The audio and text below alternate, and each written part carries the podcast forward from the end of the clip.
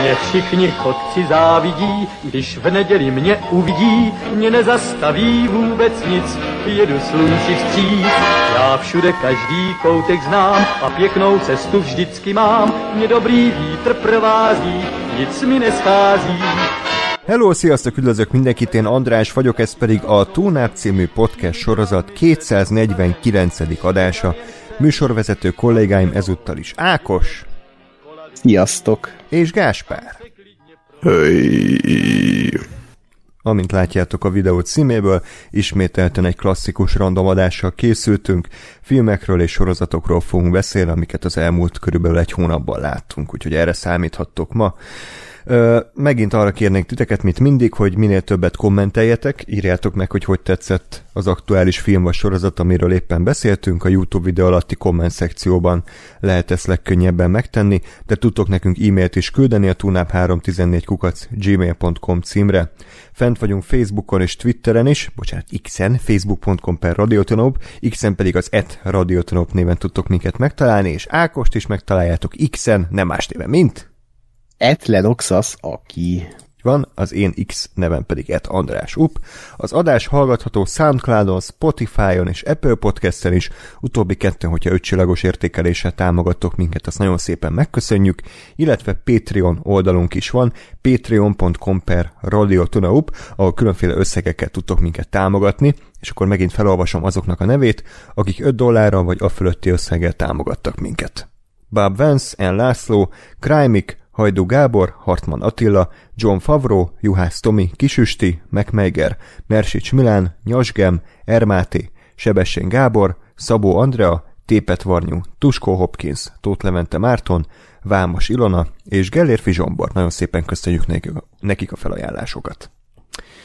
Na, ö, van-e bármi gondolatotok, mielőtt belevágunk Úgy a alapból? adásba? Hát, hogy bármiről, a világról, életetekről, Ákos egészségi állapotáról. Úgy, ugye most volt már jobb, mondjuk úgy. Hát arról sok van. Covid, vagy mi, hát- mit kaptál be?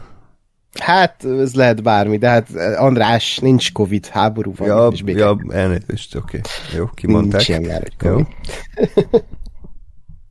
Úgyhogy, ja, hát ez ilyen, én minden évben egyébként decemberben elkapok egy ilyen, hát megfázásnak is nevezhető, már kb. tíz éve minden decemberben így utolérez, hogy egy, kis torokfájással kezdődik, aztán nátha, aztán láz, aztán rámegy a szemre, a nátha, és könnyezek 0-24-be, és akkor másnapra meggyógyulok, és akkor ez így, így, nem tudom, két nap alatt lezajlik. És arra gondoltál, hogy nem fürdőgatjába kéne mászkálni a főtéren?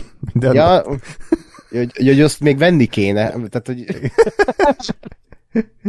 ez volt a baj. Meg a répcel patakba, vagy nem tudom, mibe fürdeni minden reggelt. Lehet, É-. Érdekes élmény volt, hogy így azt éreztem, hogy fázok. Mhm. De nem, nem Értetlen. értettem miért. Akkor ez a baj. Jó, hát jobbulást kívánunk, de azért nagyon megtisztelő, hogy, hogy ilyen egészségügyi állapotban is hajlandó voltál arra, hogy a hallgatókat megörvendeztesd a véleményeddel. Köszönöm, hogy Mártírt csinálsz velem az adás első öt percében. Igen, Ákos bizony a halottas ágyán fekszik, be van kötve az infúzió, mert a pap, papisok... kell csinálni! Beszélnem kell a dogmerről! De Ákos, ez tulajdonképpen neked jó, mert bármikor a fasságot mondhatsz, és rá lehet fogni utána, hogy jaj, hát beteg voltam, nem tudtam, mit beszélek. Ja, ja, ja, igen, igen, abszolút. De ez, ez, de ezzel mindig élek az életem során. mindig, mindig beteg vagyok. Igen. Hát ezt uh, halljuk a VLF szavazataidnál is, de semmi baj. Ja, ne, ne oszd. Ne, ne beszéljünk arról, mert, mert csak felzaklat mindenkit, mert hát én tudom, hogy mi a szavazás aktuális állása, és, és nagyon szomorú vagyok, de hát mindegy, ez van, a többség akarata ö, fog majd érvényesülni. Jó, Nem hittem volna, hogy a gésát visszaszavazzák, hát, de hát igen, de hát adni kell neki még egy esélyt, hogy Gáspár hát, ha megérti majd jobban a filmet másodjára. Ja, talán az akcentusokat megérti most másodjára. Na jó. Akkor kezdjünk bele. Az első fantasztikus alkotás az a The Marvels, a Marvelek című Marvel film, meglepő módon, ami port.hu 3,7 csillagon van a 10-ből, úgyhogy ez egy oh. fantasztikus indikátor, hogy nem biztos, hogy a, a nézők teljes mértékben meg voltak elégedve ezzel a filmmel. Ugye szerintem már mindenki tudja, hogy ez a film ordas nagy bukás lett, mind anyagilag, mind pedig egyébként szakmailag is szerintem leszerepelt. Anyagilag azt kell róla tudni, hogy hát több mint 200 millió dollárba került, és Amerikában 81 milliót hozott, ami talán a legrosszabb Marvel bevétel, ami valaha megszületett, így az MCU-n belül, és világszinten se érte el a 200 milliót, tehát ez, ez bárhogyan nézzük, ez, ez bukás. Úgyhogy hm.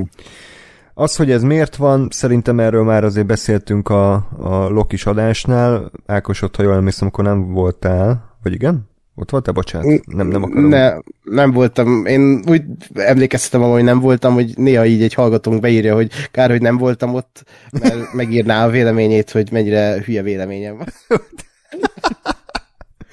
Oké. Okay. Tehát ott sem vagy, és az a baj. Tehát... Savaznak. Igen, tehát az a vélemény, hogy el sem mondtál, az, amiatt savaznak. Igen.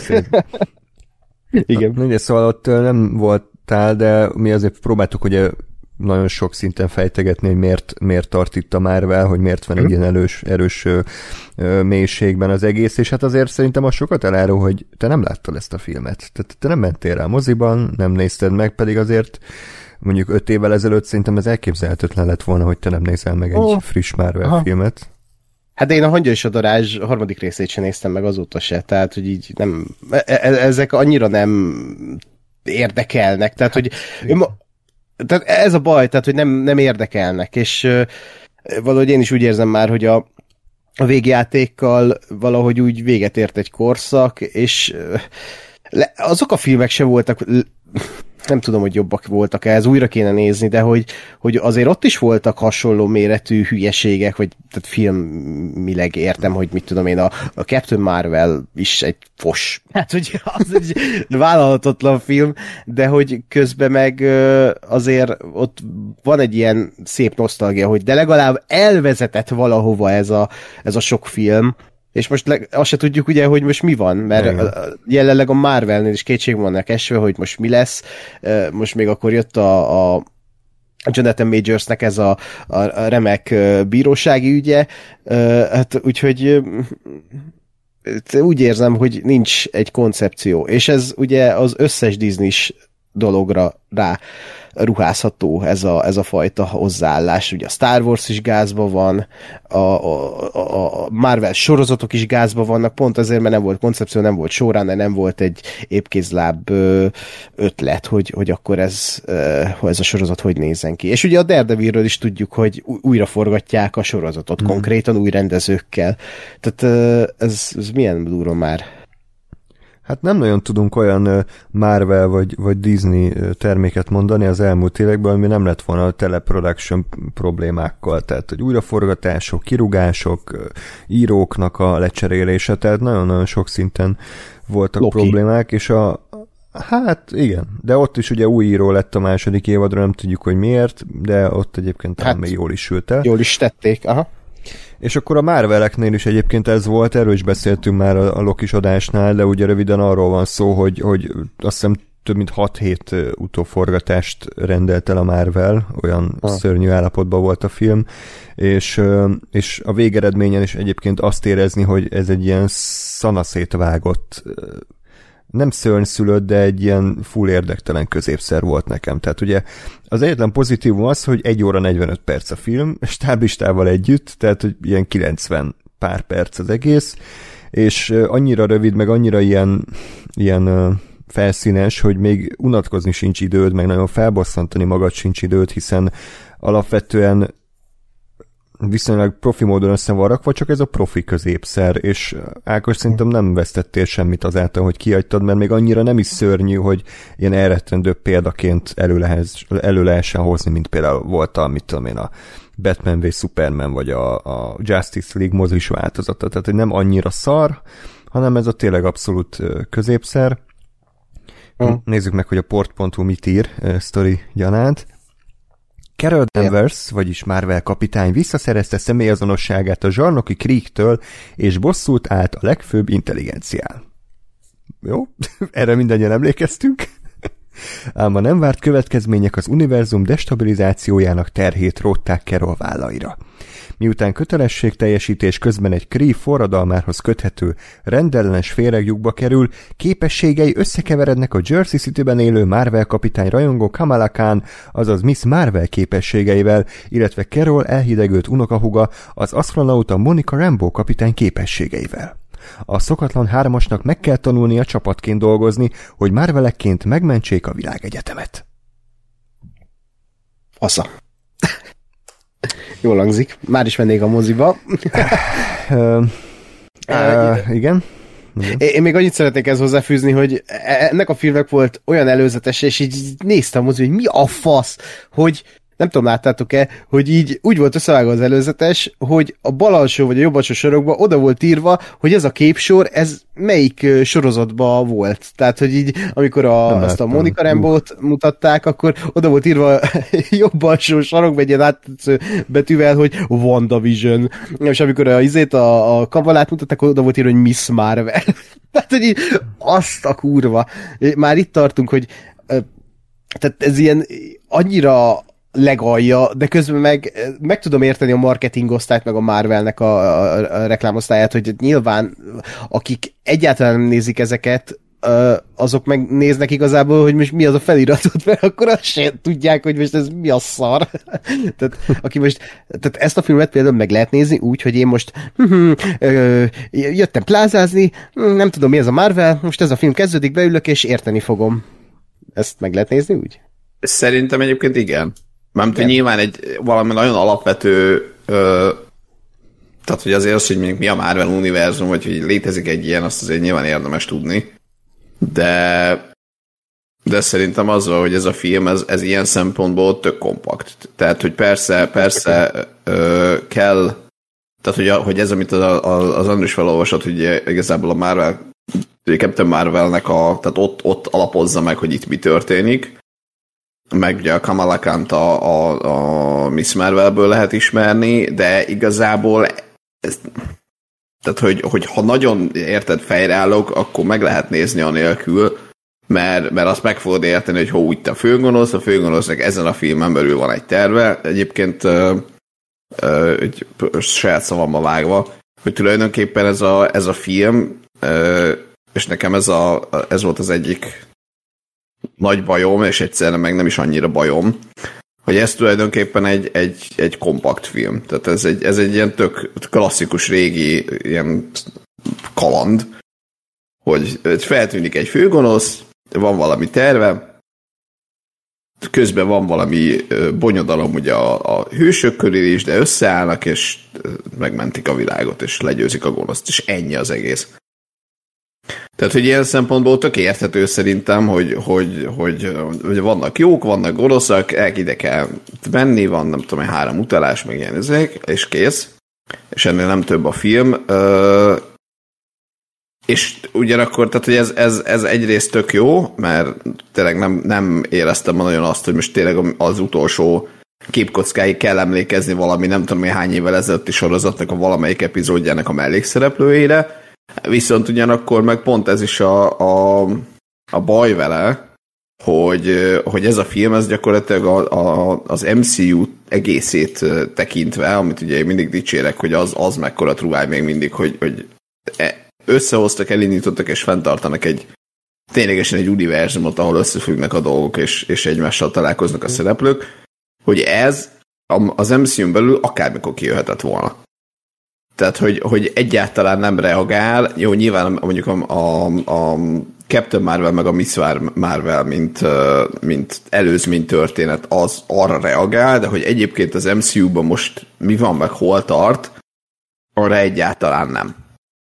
Uh-huh. És ez most, hát szerintem ez kicsit ilyen, ilyen egyéni ízlés kérdése is, hogy most az embernek ez mennyire fontos, mert ugye nyilván arról is beszéltünk már, hogy már annyi Marvel film van, hogy esélye nincs az embernek bekapcsolódni a, a, az MCU-ba, hogyha nem látta az eddigi dolgokat, meg ugye egyszerre kell uh, sorozatokat nézni, filmeket nézni, mit tudom én, hogy mindent megérts. de hogy közben meg én meg általában ugye az ellenkező oldalán szoktam ennek lenni, hogy, hogy de már pedig ez egy univerzum, és ez tök jó, hogy egy univerzum, és minden összefügg mindennel, és az egyik filmnek az eseményeit látod a másikban, vagy ennek a hatásait, és akkor ez meg egy ilyen teljesen szeparált valami. Hm? Ez szimpatikus, nekem is. De mondom, hát mint olyan viszont nem egy túl nagy eresztés, tehát hogy tényleg ez a legsablonabb. Zé. Én, én úgy voltam vele, nekem egy kicsit szerintem negatív hype volt, tehát hogy annyira tudtam már, hogy ez bukás, meg milyen értékelések, meg stb., és egy kicsit úgy mentem be, hogy na ez, ez kurva rossz lesz, és ahhoz képest meg te, nem volt benne, igazából nem találtam benne semmi olyan ordinári nagy baromságot, ami miatt így, nem tudom én, üvöltve jöttem volna ki a moziteremből, csak tényleg, tényleg ez egy ilyen nem tudom, mint 2000-es évekbeli uh, szuperhős kalandfilm, hogy pont ennyi, hogy van a golosz, vannak a jók, van a terv, végrehajtják, legyőzik, kész. Hm. Post-credit szín. Tehát ennél, ennél többet nem ad, mondom ez meg, aztán szerintem ember, embere válogatja, hogy ez most egy pozitívum vagy egy negatívum. De hát inkább úgy tűnik, hogy nem, nem jött be az embereknek. Hát nem, mert egyszerűen annyira, annyira közép semmi, hogy, hogy még tényleg igazából haragudni se lehet rá, de annyira, most mit emelsz ki ebből a filmből? Tehát mi az, ami zseniális volt? Tehát, hogy én nem Semmit. láttam a Miss Marvel-t, de gondolom, úgy ennek a filmnek az elején volt egy ilyen rajzos montázs, gyanítom, hogy ott is voltak hasonlók, tehát uh-huh. ez a film találta ki. Volt egy ilyen Disney-szerű musical bolygó, ami legalább ötlet szintjén azt mondom, hogy valami volt, még hogyha borzasztó kínosnak éreztem, de legalább valami. De szerintem mondjuk a filmnek az utolsó negyed óra 20 perce az ilyen borzasztó jelenték. Tehát, tehát, tehát azt, hogy a főgonosz hogy győzik le, nem is emlékszem. Tehát, hogy valamilyen uh-huh. ilyen louisianai parkolóba felraktak egy green screen-t, és akkor ugráltak, meg ütötték egymást, de, de tehát nem volt, ott már teljesen kifulladt a film szerintem. Ez a erő ide-oda dobálás szintjén is. Hm. Um, úgyhogy nem tudom, Ákos valami kérdés? Hát nekem ilyenkor mindig az a kérdésem, de tudom is a választ, tehát az ilyen költői kérdés, hogy vizuálisan ez a film, ez gondolom ugyanolyan semmi, mint eddig. Mert igazából itt megint benne lenne a potenciál, hogy alkotsanak valami izgalmasat azzal, ugye, hogy ha jól tudom, meg talán benne is volt ebben a, a gyönyörű szinopszisban, hogy így, ahogy küzdenek az erejükkel, úgy úgymond hely, helyet cserélnek, és ebből izgalmas szekvenciákat ki lehetne hozni, tehát így vizuálisan is, akár, meg hát dramaturgiailag is. De gondolom így ö, ö, olyan ez a film, mint, a, mint az előzetes sugar, mint egy ilyen nagyon olcsó CW ö, tini sorozat. Hát, igen. Nem mondanám e, e, ez se rossznak, mert amikor miközben nézed, így mondod, hogy hát igen, ez így elég ötletes, de az, hogy két perc múlva már nem emlékszel rá, tehát hogy semmi, semmi olyasmi nincs benne, amire azt mondom, hogy hú, hát ez, ez, ez tényleg oda tették, vagy oda pakolták, hanem így alapszinten le volt hozva, és akkor így ennyi. Tehát mondom, a, inkább a filmnek az első fele szerintem, ami úgy, úgy még frissebb, tehát hogy ott azért tényleg van valami rácsodálkozás ezekre a képességekre, meg egymás helyzetére, de a felétől így teljesen nekem így érdektelenné vált az egész, és már vártam a végét. Úgyhogy Hát a post széről még nagyon röviden beszéltünk, nem tudom, Ákos, hogyha spoilerektől félsz, akkor fog be a füled. Ja, befogom a fülem, és la la la la la la Én annyi, annyi fogtam fel, hogy feltűnik uh, Kelsey Grammer, mint Beast, vagy hogy hívják a, a kék Igen. X-Men izét? Uh. És akkor ő így bele, belenéz a kamerába, tehát kb. ennyi. Ott a lényeg, hogy átkerül a, a Mónika egy alternatív univerzumba, és akkor ott találkozik az anyjával, aki vagy más karaktert játszik, és akkor ott van a Beast, és akkor ú, X-Men téma, meg ott vannak abban a, a fehér folyosón, és akkor ú, mi lesz? Tehát semmi köze uh. nincs a Marvelhez, ez poszkedik szín. Kirázok hát, de van. Hát jó Hiszen van, most... de most nem attól fogok gatyámba lőni, hogy úristen visszatér az anyja, hanem hogy úristen itt az X-Menből hát, Csávó. Hát, igen. A pestia. Nyilván full CGI volt, tehát hogy nem az ja, nem úgy nézett ki, mint az X-Men 3-ba? Amúgy nem tudom, miért kellett meg, megrajzolni, tehát most nem bírta felvenni ezt a jelmezt. Hát kidobták meg, vagy elégették annak idején. Olyan büdös volt, hogy el kellett égetni. Hát Brett Ratner film után. Jó, nem volt az olyan rossz. Még az alcatraz is égesség porig. Jobb volt, mint a, vagy a izé, Marvels, szerintem. A, a, az X-Men jobb film, mint amilyen ö, filmes Brett Ratner. vagy nem tudom. Ez igaz, ez tény. Nem, nincs magasan az a léc, tehát, hogy... Meg a Vörös Árkány is szerintem egy vállalható filmje. Mm-hmm. Azzal nincs semmi baj. Ja, de a csúcsformában a világ egyik legnagyobb tévedése, ezt így... Egyrészt se láttam abból, hála Istennek. Mm. Na jó, ö, és akkor még a, a Tócsaba kiírta ezt az idézetet, ami mindent elmond a filmről. Így szól, azt hiszem a Marvelekről mindent elmond, hogy megjelenik benne életvezetési tanácsadóként Tessa Thompson, annyit mond Brie Larsonnak, hogy úgy is lehetsz vagány, ha nem kínoz a magány. Majd távozik, és nyomát sem látjuk többé. és ez tényleg így történik. Ez, szóval ez, ez, ez amikor lesüllyedsz a szék alá ö, kínosságban, de nem baj. És hát ez gondolom ez is egy utóforgatás. Drámai pillanat? Vagy ez valami ha-ha-ha jelenet? Hát ő a megmentő, mert hogy most a, nem tudom, a Beugrik. Skrálok, vagy nem tudom kiket ő, ő ment Igen. meg, hogy akkor ő elviszi a Asgardba, és akkor ott beszélgetnek három mondatot, és akkor benyögi ezt a baromságot, és eltűnik, és akkor így kínos csönd. De mondjuk ne, nem emlékszem, hogy hogy volt az eredetibe, de, de úgy emlékszem, hogy az életben, bocsánat, de vastagon benne van a katasztrofális magyar fordítás. mert, mert ugye a, a mondom, nem emlékszem, hogy pontosan mit mond az eredetibe, de hogy ugye a, a, az angol szövegben az Asgardiaknak van egy kicsit ilyen nem tudom, ilyen fenköltebb angolja. Vagy hát egy kicsit ilyen nem tudom. Aha. Ö, ö, arhaikusabb egy kicsit, és, és valami olyasmi, tehát hogy, hogy valami olyasmiként mondja ezt, vagy valami ilyen szöveggel mondja ezt, tehát hogy nem, nem ilyen izé, lazázós baromság a, a, az angol, csak nem tudom miért sikerült ezt ilyen katasztrofálisan lefordítani, de ott én is néztem a feliratot, és így húztam azt, hogy a fasz ez. De hogy a, a maga a szöveg az angolban az nem ennyire cringe. Hm. Hát jó, minden esetre több olyan szöveg volt a filmben, ahol, ami hasonló élményt váltott ki belőlem, úgyhogy én azt mondom, hogy ezt a filmet nem kell megnézni, tehát hogy szerintem semmit nem ad se a, az MCU nagy sztoriához, se mint Marvel kapitány karakterépítés, tehát én semmit nem tudtam meg erről a nőről, pedig már két filmet láttam vele. Se akcióba, se látványban, se humorban nem adott nekem az égvilágon semmit.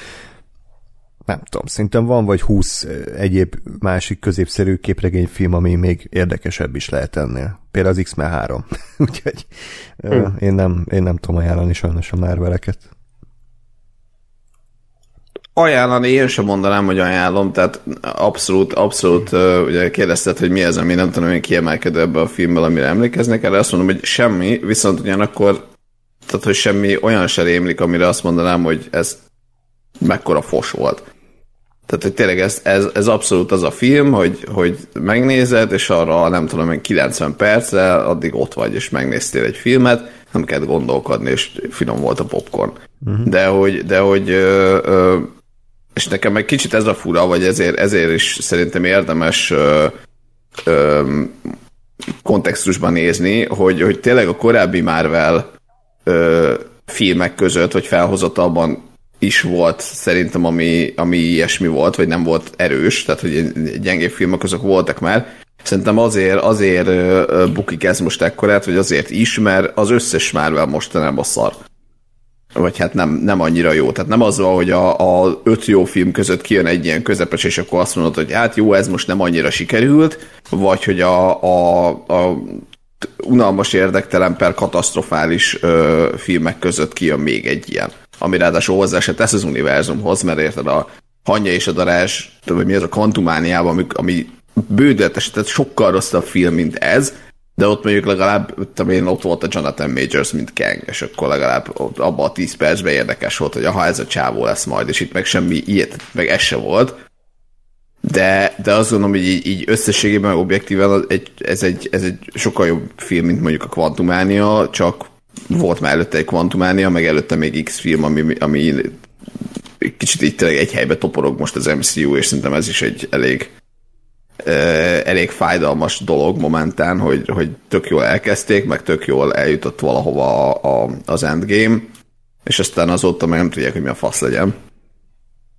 És hát nyilván ugye azt már említette András, hogy a most a Jonathan Majors miatt ugye igazából az is kérdéses, hogy most akkor a Keng egyáltalán lesz-e, vagy, vagy most akkor mi a fene lesz a következő féznek a, a tematikája, meg főgonosza. Erre egyébként láttam valahol valami teóriát, hogy, hogy uh, igazából pont a Lokinak a vége az, uh, az tökre helyet ad annak, hogy ez a Keng ez mégse legyen.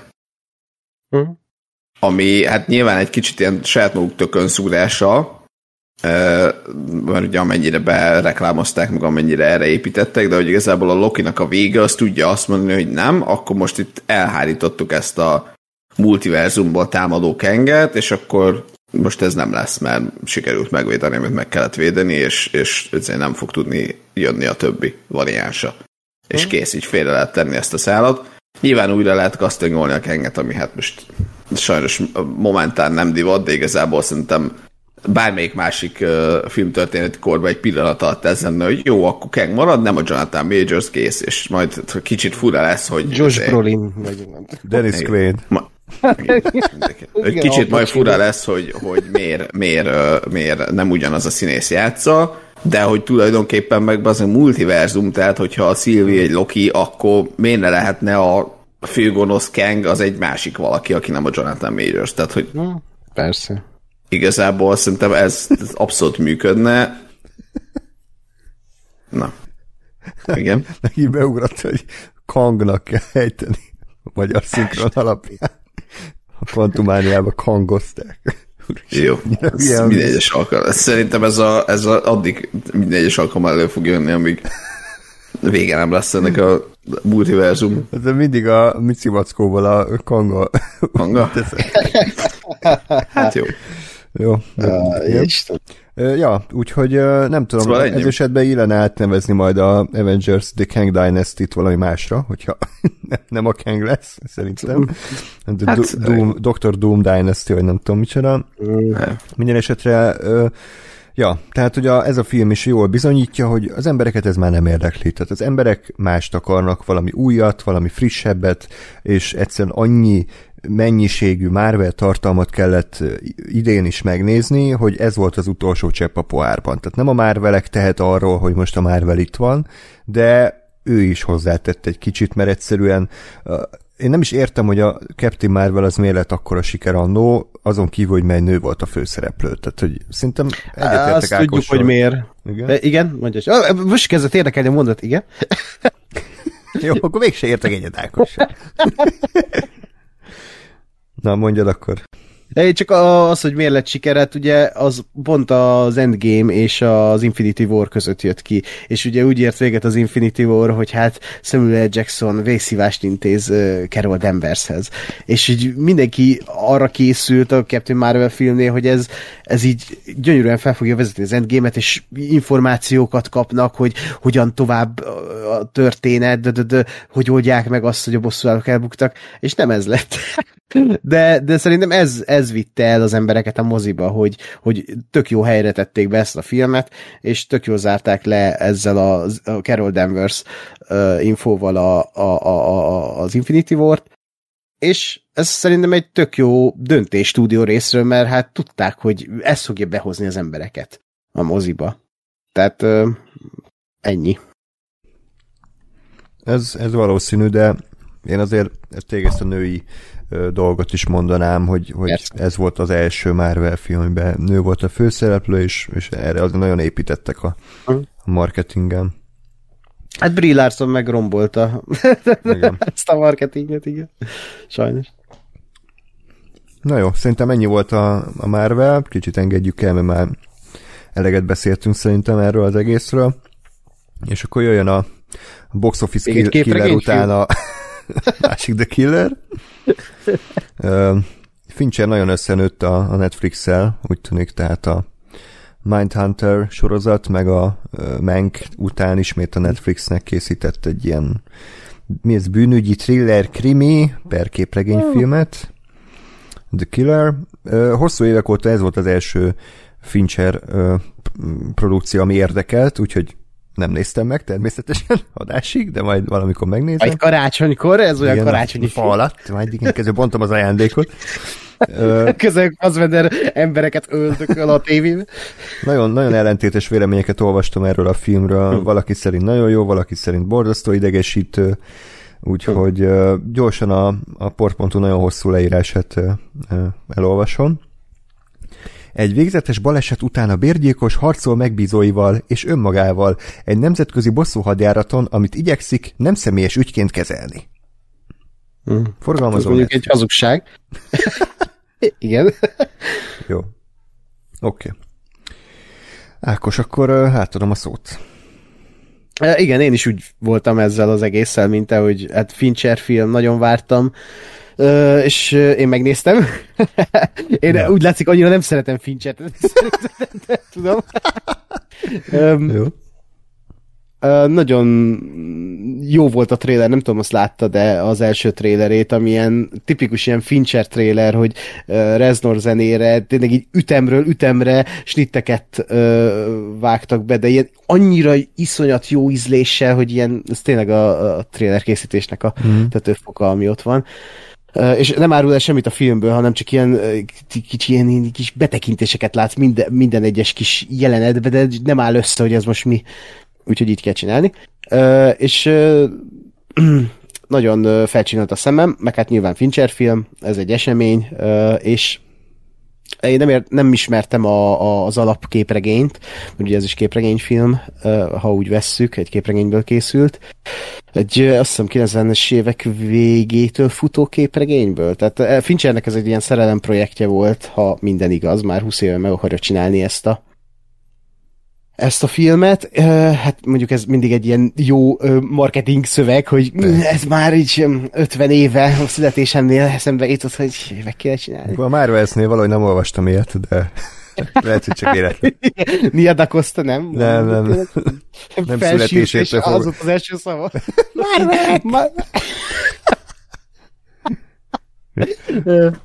De hogy igen, ez, és, és megértem az embereket, akik, akik csalódtak ebben a filmben. Nekem szerintem pont azért tetszett, mert ez a film az, amit így most az előbb elolvastál, és semmi több. Tehát, hogy annyira egyszerű a, a plot, és pont annyi, és nincs ebben több. A, az a legfaszább ebben a filmben, hogy ez a film olyan, mint maga Fincher, hogy ilyen maximalista.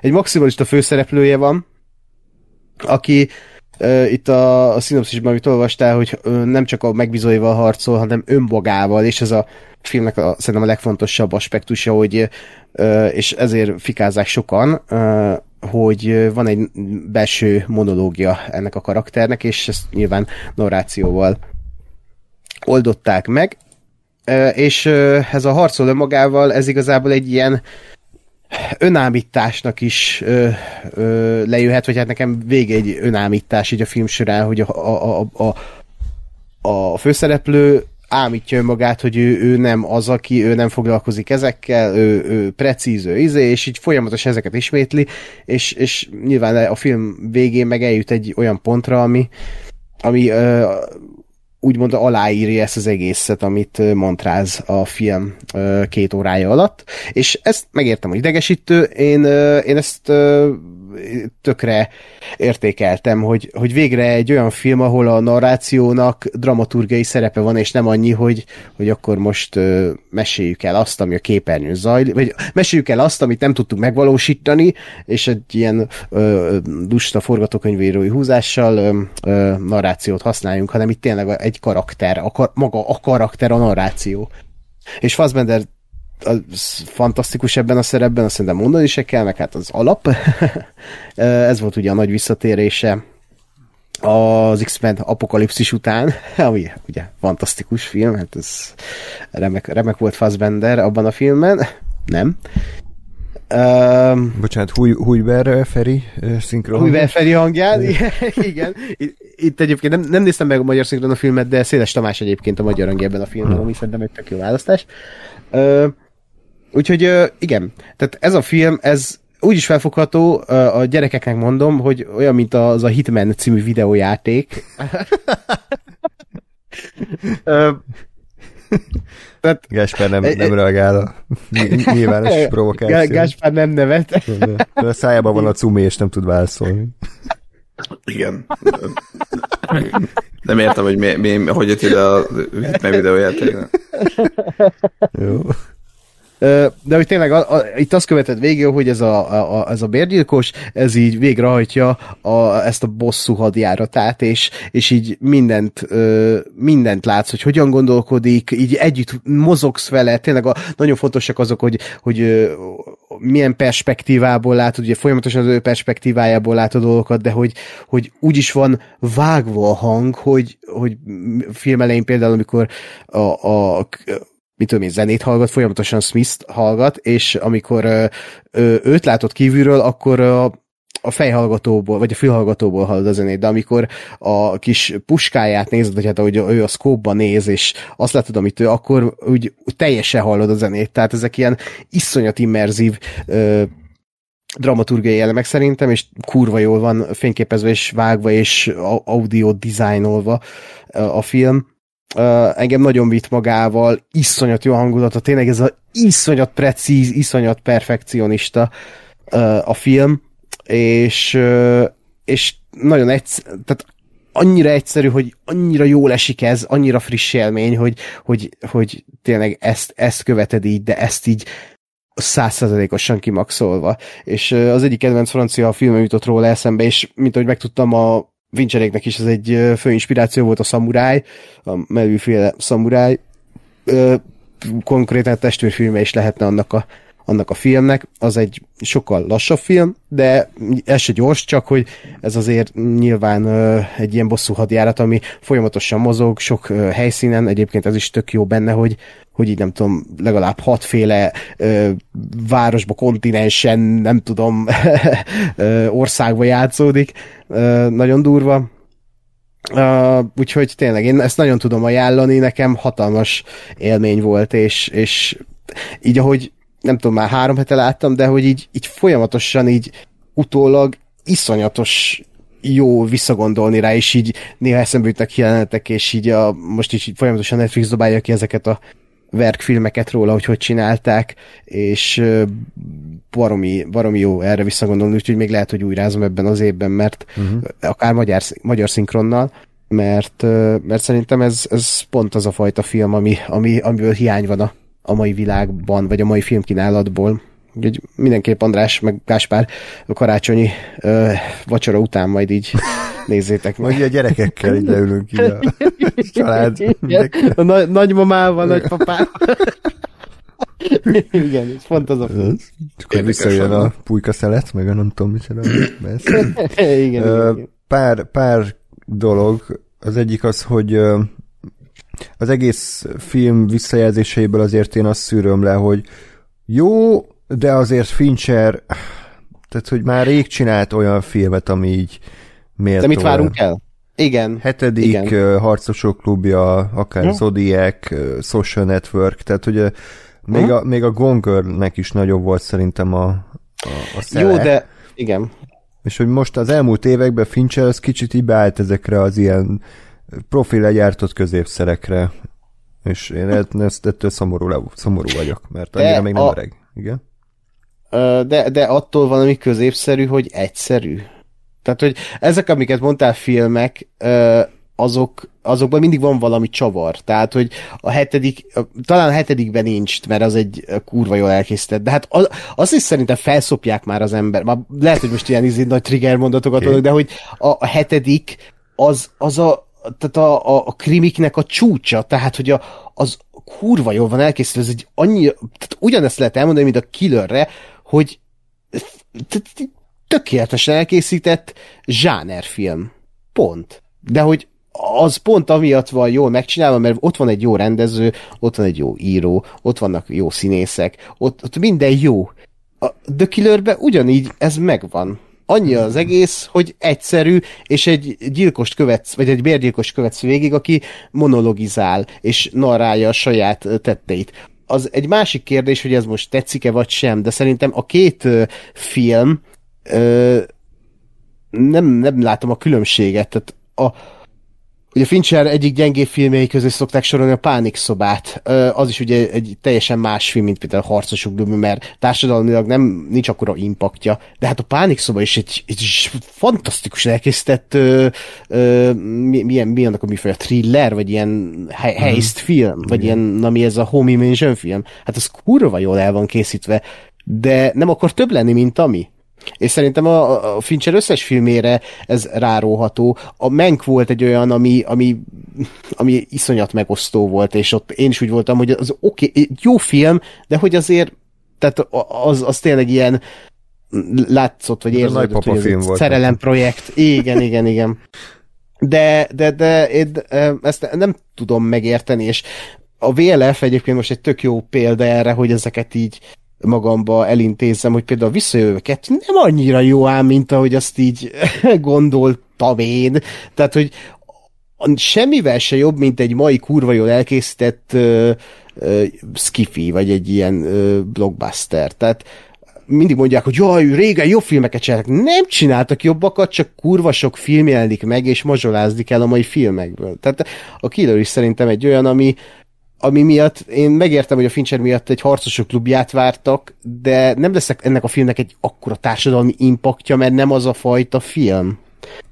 Tehát megfelelően kell Jó. szerintem hozzáállni megint az elvárásokat. Lehet, hogy nem is a... az Fincher hibája, hanem ez a Netflix modell még mindig, tehát hogy, hogy, hogy azt, hogy felbasszák egy, egy honlapra, és akkor most ott klikkelgetsz, hogy ezt nyitod meg, azt nyitod meg, elindítod, á, mégse, és akkor így egy hét múlva már el is tűnt a faszba a főoldalról, tehát hogy ha ennek lett volna egy igazi mozis premierje, és akkor fesztiválokon van, meg, meg uh-huh. tényleg nagy mozikba, és én is beültem, és én beültem volna erre mozira. Sokkal, sokkal szívesebben Persze. megyek el mozira, moziba egy ilyen film, mint otthon elindítani. Egyszer más, uh-huh. más az egész hozzáállásom, meg a feelingem, és, és uh, Fincher ilyen szempontból szerintem rosszul gondolkodik, hogy most a Netflix-el ekkora bariba van, mert így lehet, hogy ő megcsinálhatja azokat a filmeket, amiket akar, de ezeket tized annyi ember látja, vagy tized annyi hatást vált ki, mint hogyha normálisan szerintem mehetne moziban, és utána persze lehet streamingre. Igen. Igen. Hát jó, csak nem biztos, mert én meg ezt ide akartam közbe szúrni, hogy nem biztos, hogy hogy meg tudja csinálni ezeket a filmét nem a Netflix által vagy, vagy akármilyen, mert, mert szerintem az azért az is számít, tehát nyilván, nyilván ő a Netflix-szel tud most filmet készíteni, oké, okay, de hogy szerintem abszolút ez is benne van, hogy, hogy, hogy egész egyszerűen már mondjuk egy stúdióban, tehát egy klasszikus hollywoodi rendszerben már lehet, hogy nem adnak neki pénzt, mert éppen ő most nem tudom én nem annyira húzó név, meg nem olyan filmeket csinál, ami, ami annyira érdekli a közönséget, nem feltétlenül a saját hibájából, hanem mert hülyébb a közönség, meg már más generáció van, tehát ö, én azért azt gondolom, hogy jó, nyilván a Scorsese mondjuk egy, egy ö, szélsőségesebb példa olyan szempontból, hogy három és fél, meg öt órás filmeket csinál, de hogy, de hogy szerintem ő, tehát a Scorsese valamilyen szinten ugyanaz, hogy amit ő szeretne csinálni, az momentán a mostani mozis közönséggel nem kompatibilis, és azért csinálja streamre, mert oda tudja csinálni. Hát de az volt mozikból világszinten, a killer meg sehol, majd hogy tehát akkor ez a Netflixnek a, a rossz modellje ezek szerint, mert, Igen. mert mi is moziba láttuk a Killers of the Flower Moon-t, és, és sokkal jobb volt moziba nézni, mint otthon, mert otthon biztos, Persze. hogy azért elkezdek unatkozni, vagy más csinálni, vagy jaj, majd holnap befejezem. És izé. ez, e, ezt abszolút aláírom, csak azt mondom, hogy, hogy szerintem az is faktor, hogy, hogy mennyire uh, marketábilisek momentán ezek a rendezők, vagy ezek a filmek, és sajnos nem azok, vagy nem annyira azok, mint amennyire kellene, vagy mint amennyire mondjuk azok voltak x évvel ezelőtt amikor ők Igen. tényleg nagyot mentek. Igen, sajnos ez a baj, és kicsit azért is örülök most így visszatérve a Marvelek bukásának, mert tehát úgy érzem, hogy most így valahogy így egy icipicit helyre fog rendeződni a dolog, hogy, hogy akkor nem minden szupererős film arany, és hogy azért az eredeti filmek között például a, a Martin Scorsese filmje most tök jó bevételt hozott. Tehát, hogy itt azért most mutatnak olyan ö, számokat ö, ezek a a filmek, amik lehet, hogy kicsit megfordítják ezt a rendszert, és mit tudom, jó lenne, ha Netflix is elkezdene kicsit máshogy gondolkodni, akár úgy, mint az Apple.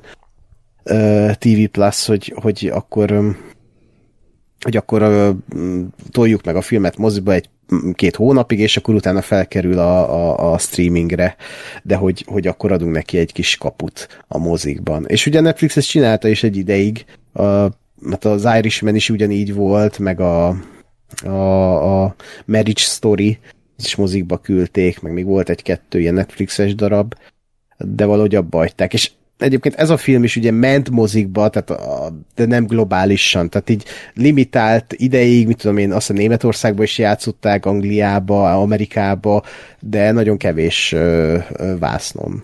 Uh-huh. Úgyhogy ez, ez, ez szomorú. Hát minden esetre, hogyha igazak a hírek, akkor ez egy kurva drága film volt, tehát ez az igen. De én ezt nem hiszem el azért feltétlenül rögtön. Így. Látod azt a CGI? Láttam, motor? láttam, de tehát azért 175 millió dollár az, az még így is indokolatlanul soknak tűnik. Igen. Mm, nem tudom, ez ugye nem lett uh, konfirmálva, minden esetre biztos, hogy nagyon drága volt a film, és, és én örülök alapvetően, hogy elkészült, tehát hogy készült egy ilyen szerzői vízió, kóra sok pénzből, gondolom semmire nem kellett lemondani a Finchernek, majd megnézem, és akkor remélem, hogy nekem is olyan élményt ad, mint Ákosnak, és nem fog szará idegesíteni a folyamatos narráció, amit egyébként sok embernek tényleg kiborította. Tehát, hogy uh, film szerető, filmrajongó embereknek is hatalmas negatívum volt ez a fajta narráció, ami ugye a képregényekből lett átemelve. Minden, minden esetre nem, nem tudom, hogy, hogy jó döntés volt-e, de szerinted igen. Hát nagyon nehéz azt a történetet elmesélni szerintem narráció nélkül, amit ez a film el akar. Tehát, hogy a hős az magával vívódik. Tehát azt meg lehet jeleníteni nyilván a színészi játékkal, de azért a világ legjobb színész se tudja azt átadni, amit ez a narráció, hogy mennyire önámítja magát ez a, ez a karakter. És erre a, a, a narráció szerintem egy tökéletes uh-huh. tökéletes út, de tény, tehát a film két órás, szerintem 115 percig narrálás van. tehát, hogy így ez, ez így folyamatosan ott van a filmben. Szerintem jó. Ad neki egy külön hangulatot. És milyen volt a zene? Hát, jaj, hát igen, ha, ha már negatívum. Na, végre. Trent Reznorék már hagyják el Hollywoodot, tehát Nem jó, nem jó. Egyébként nem is tudom, volt-e zene. Tehát, hogy így még annyi zene se volt, mint eddig a, a, a Fincher filmekben. Tehát volt egy-két helyen, de hogy így inkább ilyen brümmögés, meg ilyen ambient zajok voltak, mint hogy a Reznor szkóroknak a 90%-a, de hogy itt tényleg így fullba nyomták ezt a, ezt a stílust. De itt nagyon adtam volna, ha, ha legalább van valami nagyon egyszerű kis zenei motívum egy normális zeneszerzővel, és nem a Trent Reznorékkal, mert mert szerintem már Finchernek is jól állna valami más, akár visszatörhetne Howard Shorehoz, vagy nem tudom, valami új emberkéhez. Hát, hogy Junkie x ugye mindig még Junkies. üres a naptára, úgyhogy... Nem, most el van foglalva a Rebel Moon-nal, látom mennyire felszopja most azt a filmet a premiéren, a, meg a Twitteren is mennyire nyomatja a Rebel Moon. Jó, hát sok, X! De az X-en. is Netflix premier, nem? Igen, december 22. Jaj, hát be van írva a naptár. Jézuska hozza. Jézusom, az már ennyire. Most jön, azt hittem majd ilyen Párt van, ugye? Ja, ha Istenem, bazd meg, a nyuszi, nyuszika meg hozza majd tavasszal a második. Jaj. Oké. Okay. Na jó, oké, okay, mindegy. Nyugodjunk meg. Uh, és akkor, hogyha már egy, egy hajdan legendás rendezőnek a kisé, elfe, hát nem elfeledetlenül érdektelen új filmje, akkor beszéljünk a Napóleonról is, amit ti láttatok. Ami, hát hogyha nekem kellett volna adni a magyar címet, akkor a Napóleon a profi lett volna. Sajnos nem. De jó, hogy nem neked kellett adni ezt a címet. nem, nem engem bíztak meg. Hála Istennek. Uh, nem tudom, tehát, hogy ez is olyan film volt, hogy pontosan tudtam, hogy milyen lesz, és valahogy ezért nem akartam rá megnézni, mert Ridley Scott is saját magát cseszte szét azáltal, hogy már nyilatkozgatta, hogy ja, amúgy lesz ebből egy négy órás rendezői változat majd valamikor.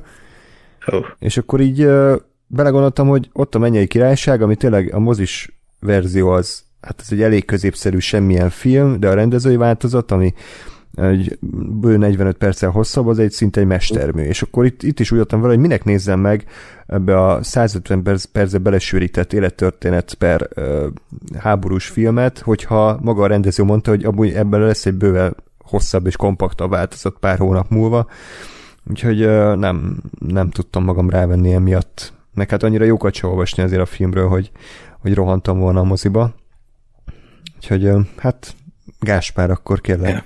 Ja, bocsánat, a port.hu story. Ja, úristen. Nehogy, nehogy ne tudjuk, hogy miről szól.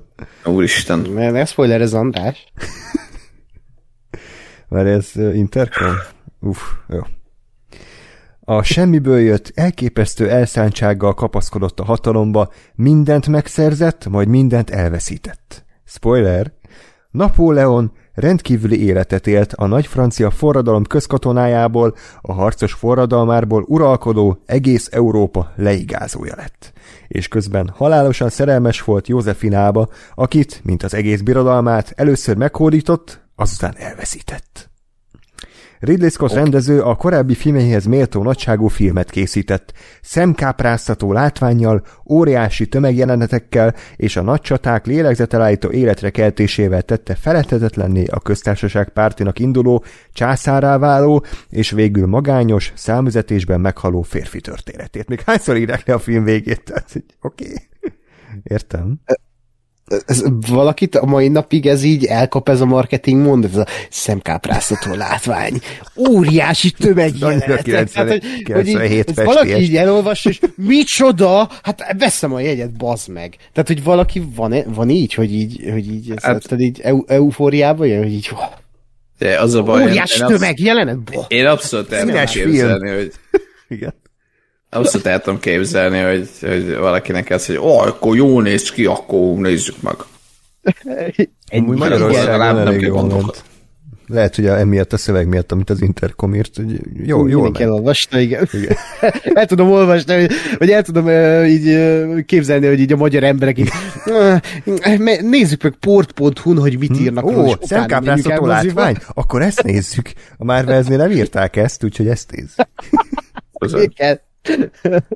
Egyébként uh, eszembe jutott, hogy annyiban egyébként ez egy jó folytatás az előző témának, hogy ez is egy, uh, egy streaming gyártó által készített film, és az Apple gyártotta hm? a filmet, de ezt azért beküldték egy moziba, hogy hát ha. Uh, hát nem biztos, hogy annyira jó ötlet volt, bár ugye 100 plusz millió volt ez is, és box office az 140 millió jelenleg, tehát biztos, hogy, hogy nem ordasna egy bukás, de hát azért ez a fajta egyébként ilyen klasszikus történelmi film, zsáner, szerintem olyan szinten már leáldozott. Tehát nem is értem, hogy a Ridley Scottnak miért adtak ennyi pénzt, vagy miért adtak neki pénzt meg még a Gladiator 2-re, tehát hogy nem, nem tudom. De hát, hát szerintem, szeretem, hogy neki adnak. Tehát De a... szerintem azért, mert egy, egyrészt mert Ridley Scott, mint név, másrészt meg, meg egyébként, tehát, hogy bármilyen ennyire is azt mondod, hogy, hogy leáldozott az ilyen történelmi film, és igazából a Napóleon alapján is azt mondom, hogy ez se csinált semmi olyat, amit ne láttam volna már 70-szer, de, hogy pont azért, mert Napóleon, szerintem vagy mert történelmi film, szerintem megint csak marketing, meg eladhatóság szempontból, tehát azt, azt, azt érti a hülye is, hogy Napóleon, hallottam már Napóleonról, akkor megnézzük. Hát, de és... láthatóan nem jött be.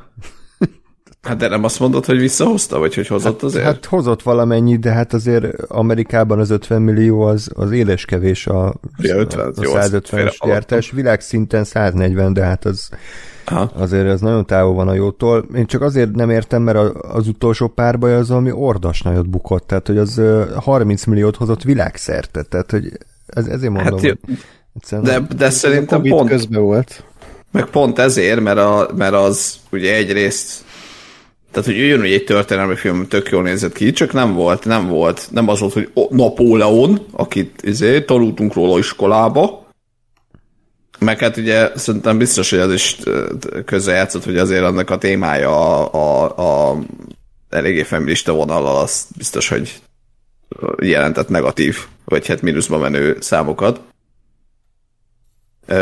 Na, tehát, hogy én, én azt, hogy ez miért van moziba, azt egyáltalán nem vitatom, vagy tehát, hogy, hogy ennek abszolút látom a, a jogosultságát.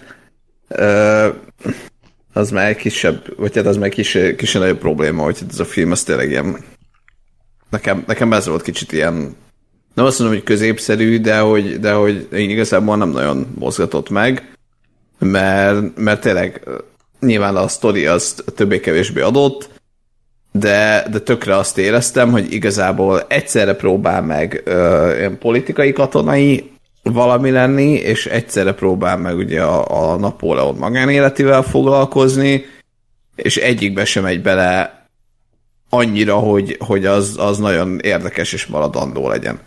Tehát nyilván az egész szerelmi szál az ilyen tök felszínes, sajnos, Ö, vagy hát így nem, nem, nem nincs annyira szépen kidolgozva, és a, a, a politikai részébe is vagy a társadalmi, politikai társadalmi katonai részében is simán átugranak olyan dolgokat, amire azt mondta volna, hogy ne, ez engem például sokkal jobban érdekel.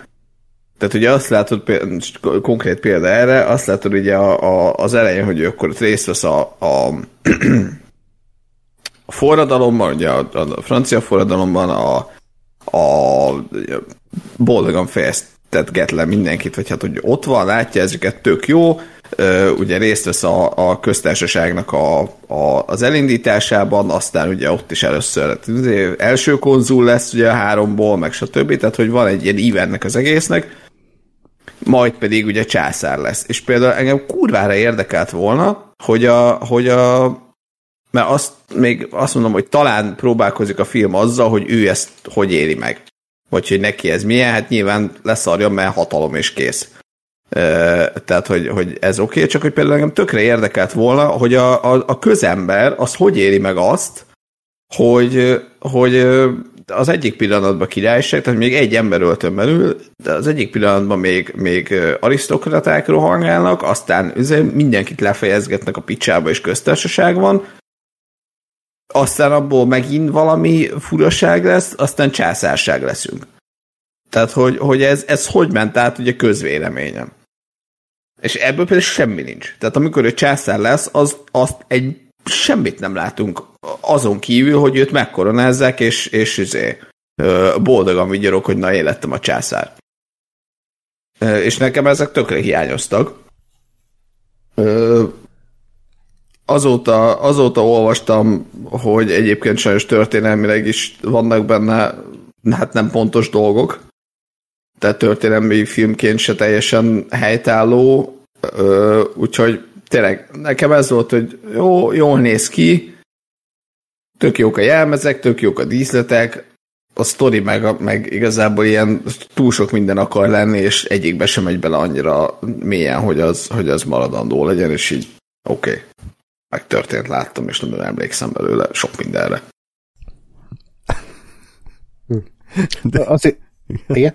Nem, nem, csak egy nagyon rossz poén jutott eszembe. És már mond. Amikor találkozik a cárral, és köszönnek egymásnak, és így, császár? Csá? Cár?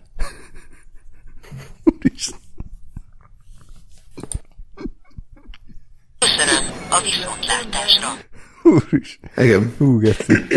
Jó. Véget ért a rohamom. Ákos beszél. Örülök neki. Igen. Ettől visz, visz. Ne vess ki magad, András, légy. Inkább kiúztad az infúziót, tehát, hogy... Igen, de csak rosszabbul vagyunk. Hát igen, én azt hittem, hogy jót fogunk fitázni, de sajnos nem.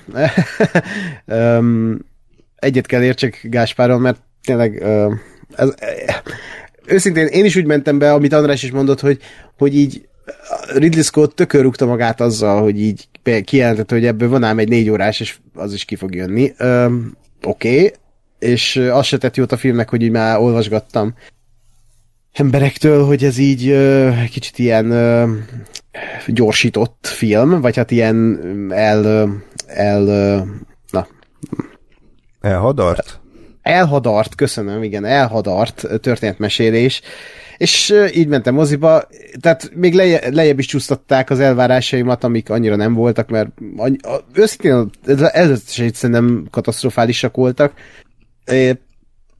és ehhez képest is úgy jöttem ki a moziból, hogy beültem egy Napóleon filmre, és a két és, több mint két és órás játékidő végére nem tudtam meg, hogy ki ez a Napóleon. Mert úgy éreztem, hogy itt mindenről így van egy félmondatnyi info, de hogy nem fejezik be azt a mondatot. Elkezdenek tíz mondatot, ahogy a Gáspár is mondta, hogy belekezdenek a ilyen forradalomba, belekezdenek a hadjárataiba, a szerelmi életébe, a politikába, és mindegyiket így, így, így nem ponttal, hanem pont-ponttal zárják, és, és így az majd kiderül, gondolom, a négy órás verzióból.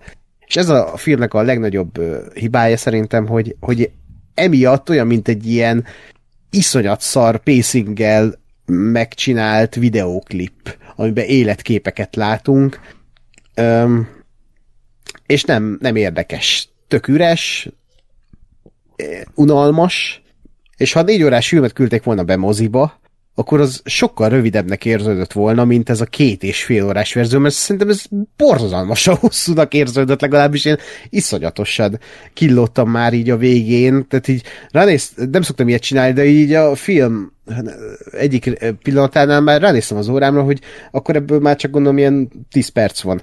Ránézek az óra, hogy mi egy óra?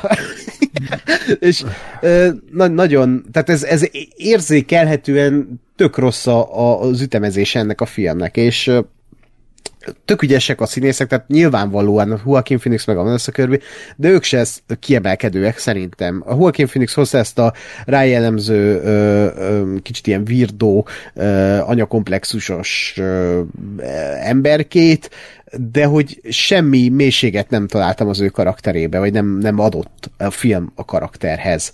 Ö, én nagyon megnéztem volna ebből a filmben egy olyan verziót, amit Jorgos Lantimos csinált. Tehát olyan fassa, ilyen abszurd jelenetek voltak ebben a filmben, és úgy éreztem, hogy a, a film ezt így komolyan gondolja, és nem röhög ezzel, hogy ez mennyire kibaszott, abszurd, szomorú, viszont groteszk. Tehát, hogy ilyen röhögni kéne azon, hogy ez milyen tragikus, ami például a, a Józefinnel való kapcsolatot. Az, az annyira ilyen Jorgos Lantimos alapanyag, hogy, hogy a, vagy, vagy ami van a, az HBO-n a The Great, az is ugye Jorgos Lantimos által producerált dolog, de hogy egy ilyen ilyet megnéztem volna, de hogy e, e, itt, itt, itt egyszerűen csak egy, kicsit ilyen kellemetlen volt néha, és um, és még egyébként azt akartam mondani, hogy a, szerintem még a csatajelenetek is tök unalmasak. Tehát, hogy így szépen fel vannak véve, de hogy így semmi különlegesség nincs bennük, semmi olyan, hogy így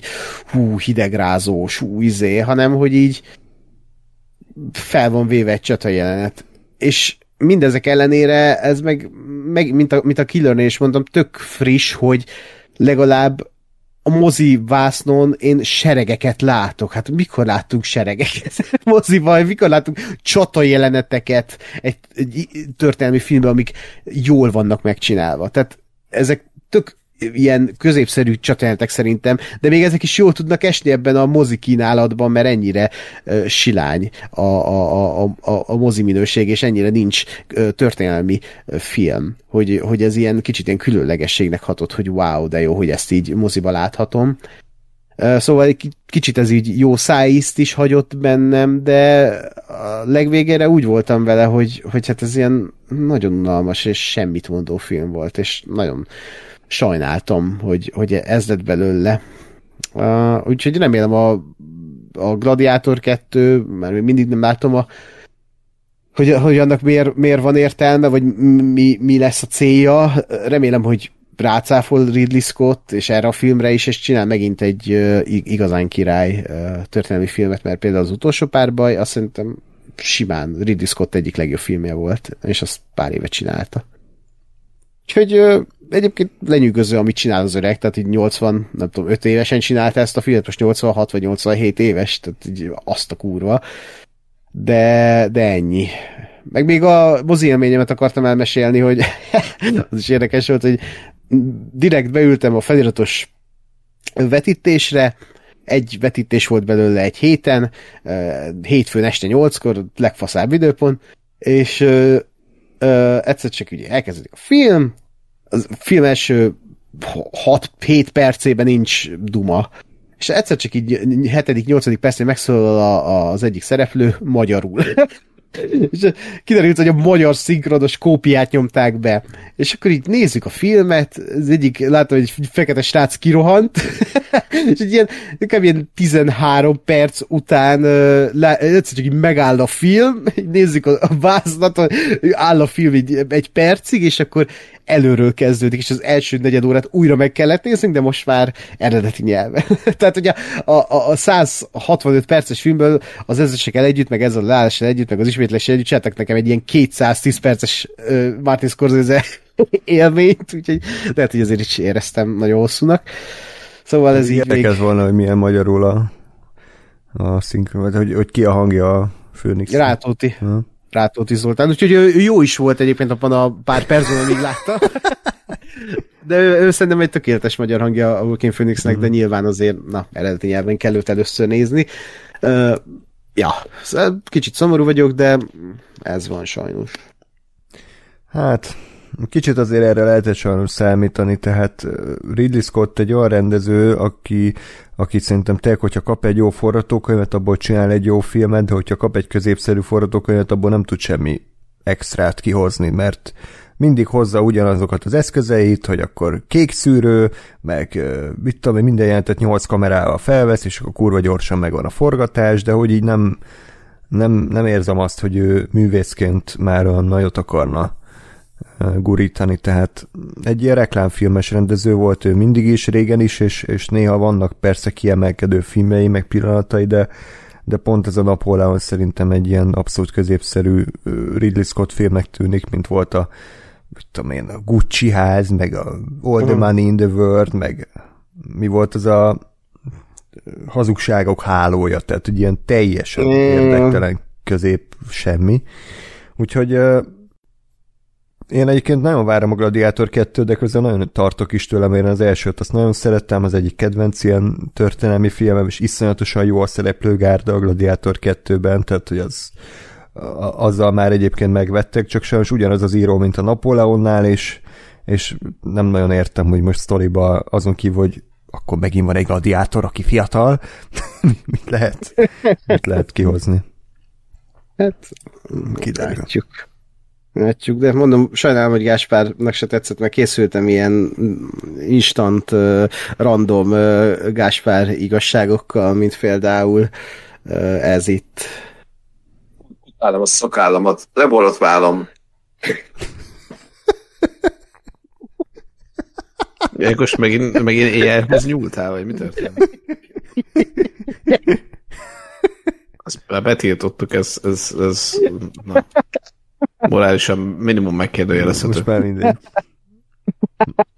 Már fent van az interneten, ja. ezt nem lehet leszedetni. Mindegy, még készültem öttel, vagy itt Jó, random. mindegy. Lesz még egy film, amivel kapcsolatban lehet majd itt veszekedni, ne aggódjatok.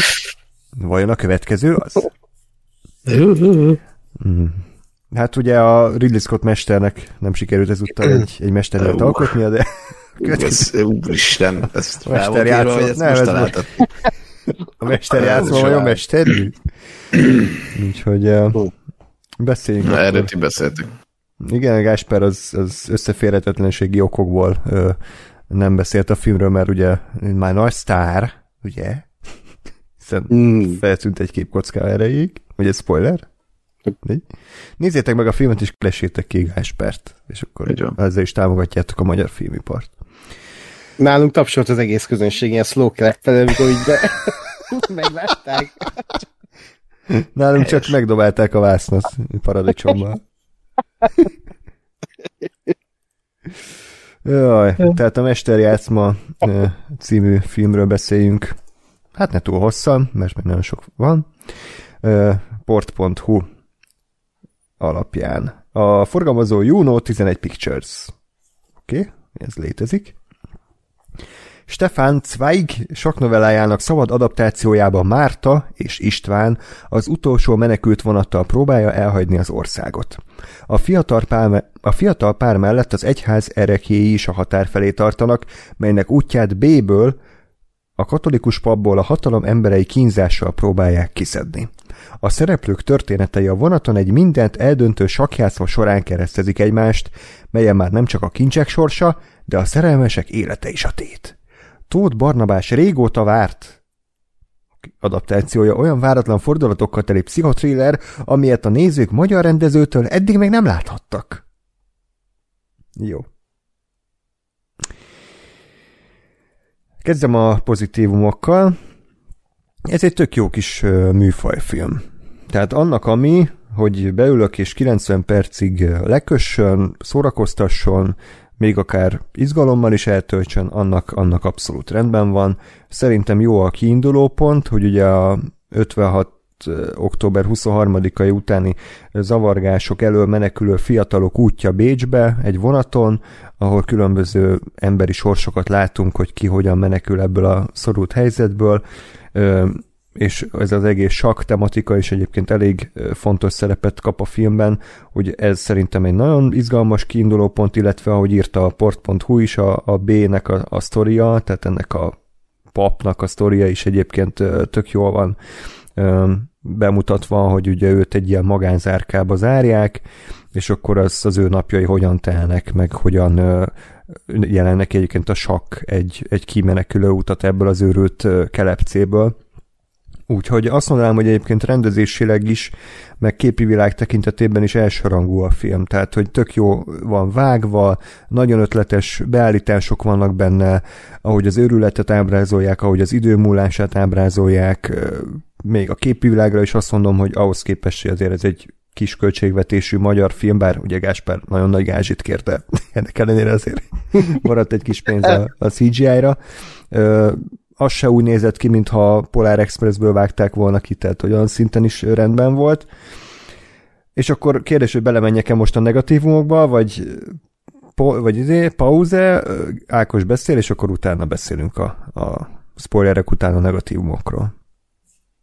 De szerintem beszéljünk utána a negatívumokról, mert körülbelül én is ezeket tudom így elmondani, amiket most elmondtál. Ö, ugye már a Cinefesten nagyon jókat lehetett erről hallani, amikor ott voltunk, pár ember így írt róla, meg mondta, hogy a mesterjátszom az, az, az barom jó, meg hogy a kontroll óta a legjobb közönségfilm, tehát magasan volt a léc, így amikor mentem a moziba, és én is azt tudom mondani, hogy barom jó közönségfilm lett, egy barom, barom jó zsánerfilm, nem is tudom, pszichotriller, tehát egy ilyen egy ilyen tehát ha a történelmi filmet kéne csinálni, akkor szerintem ez a legjobb út, hogy történelmi filmet csinálunk, hogy ne, ne így elmeséljük, a, ami a történelmi könyvben le van írva, hanem fogjuk a történelmet, és kerekítsünk köré egy történetet, és a történelem a háttere legyen ennek a történetnek, és ez a film ezzel játszik, hát nem játszik, hanem erre alapoz, és, és szerintem barom jól, barom jó ez a, a filmnek a,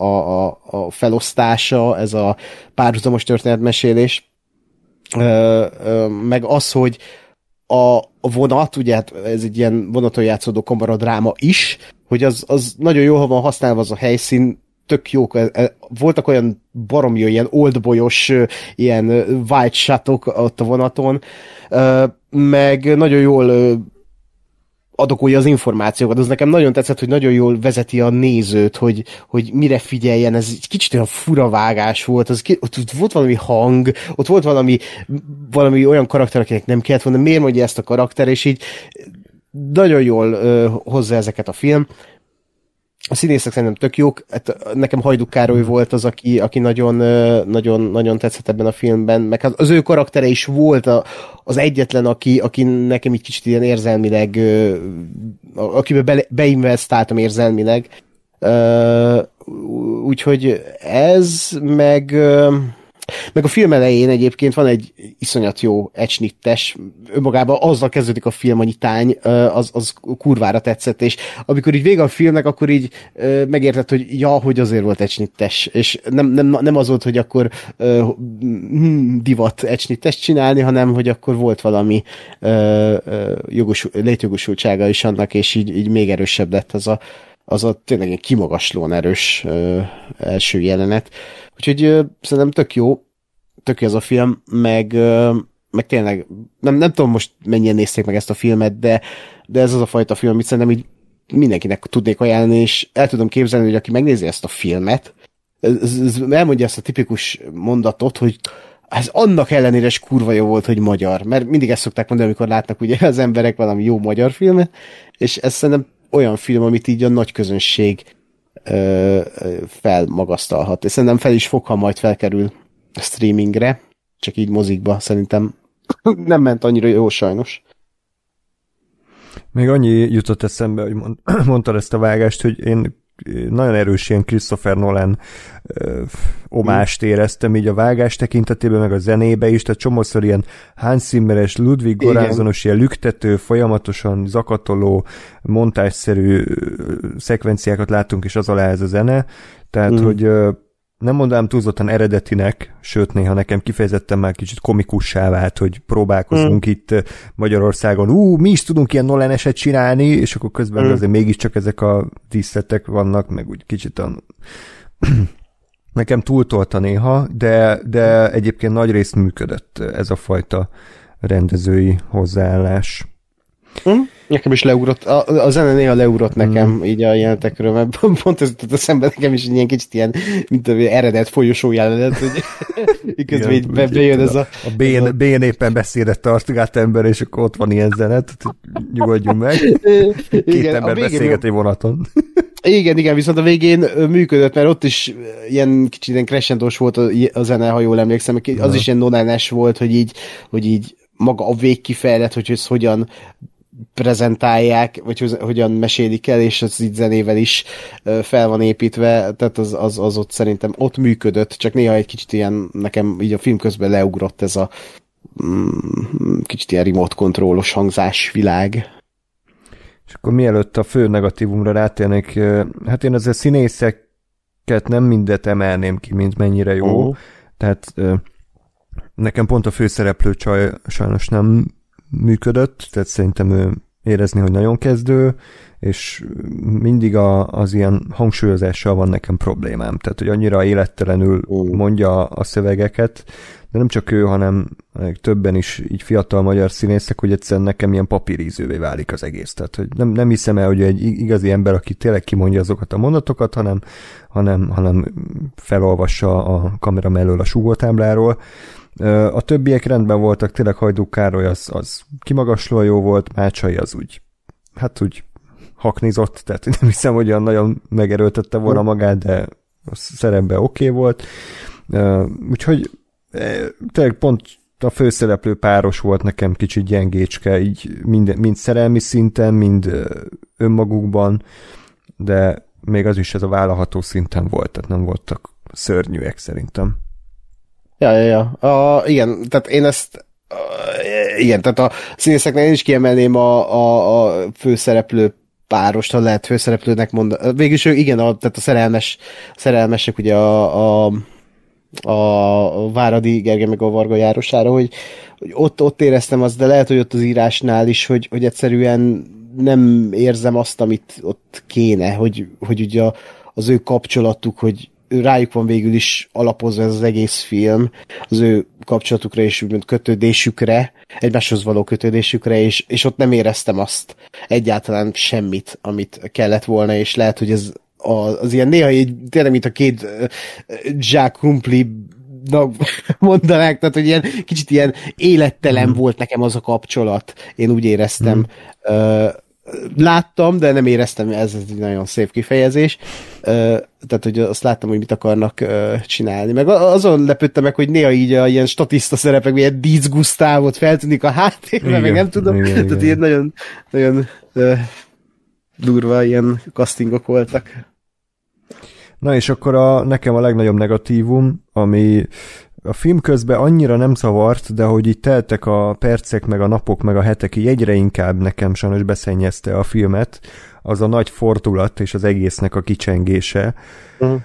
ami kimondom, hogy szerintem rossz. Tehát, hogy ne, nekem, nekem a szétcseszte kicsit a filmet, tehát arról van szó, hogy szerintem az alapötlet az nagyon jó, hogy, hogy tényleg bemutatjuk ezt az 56 utáni ö, magyar helyzetet. Különböző társadalmi osztályokat látunk, ugye a fiatalokat, öregeket, középosztályt, szegényeket, gazdagokat, hogy, hogy hogy próbálnak menekülni nyugatra, kinek mi a sorsa, kinek mi az előélete, az egészet belerakjuk ebbe a sakjátszmába, az egészet belerakjuk az egyházüldözésbe, ami ugye a az 56 után megszületett, voltak fordulatok, hogy akkor most melyik utas, az mely valójában ávós, tehát hogy tele volt izgalmas fordulattal a film, és azt mondanám, hogy ez egy nagyon jó kis, kis műfaj darab, egy, egy, egy ilyen bezárt thriller, történelmi krimi thriller, és a végén egy ilyen mesefilmet csinálnak belőle, és nem értettem, hogy miért. Tehát, hogy kiderül, hogy ez a vonat, ez, ez egy szellemvonat. Mindenki halott. Mindenki halott, és mennek a vagy a mennyország, vagy a pokol, de valami felé mennek, és akkor és ez a nagy fordulat ugye a film végén kiderül, és uh, ugye a főszereplő nő az egyedüli, aki nem tartozik ide, meg volt még korábban egy, egy színész, vagy nem tudom kicsoda, aki ugye eltűnt a filmből azért, mert ő visszatért az életbe, és akkor a film is így ér véget, hogy a főszereplő lány az visszatér az életbe, és mindenki robog tovább a, a, a szellemvonaton a, a nem hmm. tudom, halál felé.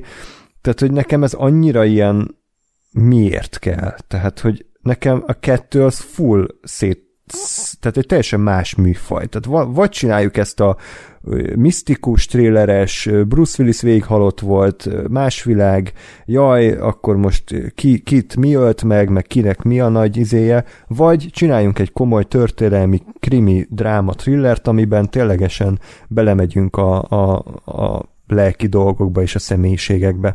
De nekem az, hogy egy, az egyik jelenetben egy, egy papot vegzálnak az ávósok, és tényleg a saját hitével küzd, és a saját ö, józan eszével, hogy, hogy, hogy meg tudja őrizni, és a következő életben meg ilyen, ilyen mesei dolgok vannak, az nekem abszolút szétszakította ezt a, ezt a filmélményt, úgyhogy Hm. Úgyhogy ezt én ezt sajnáltam, mert egyébként a két dolog külön-külön profin volt megcsinálva, tehát nem mondom, hogy rosszul volt megcsinálva ez a, ez a szellem téma, de a kettő együtt az abszolút nem illik össze. Tehát olyan, mintha mit tudom én, én nagyon szerettem a, a csoki tortát, meg nagyon szerettem a, a bolonyai spagettit, de a kettőt ne ragd össze, mert attól elhányom magam, és egyszerűen nekem is ez volt az érzésem.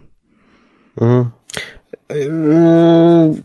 Nekem ilyen ambivalens érzéseim vannak ezzel, mert nekem pont azért tetszett, amit elmondtam, hogy történelmi film, de van egy csavar benne, tehát, hogy nem az van, amit eddig láttunk, hogy elmeséljük a történelmi könyvet, de nem is azzal, hogy felépítünk egy történetet, és akkor a történelem a háttér, hanem még ezen belül is van egy csavar, hogy, hogy igazából ez egy ilyen puszta formalitás. Tehát mármint, hogy maga, a, nekem az jutott eszembe erről a filmről, a puszta formalitás című film, hogy, hogy akkor ez egy ilyen purgatórium film is lehet akár, vagy tényleg egy ilyen pokolba, vagy mennyországba vezető vonat, vagy nem, nem tudom. Pokolba taszítva.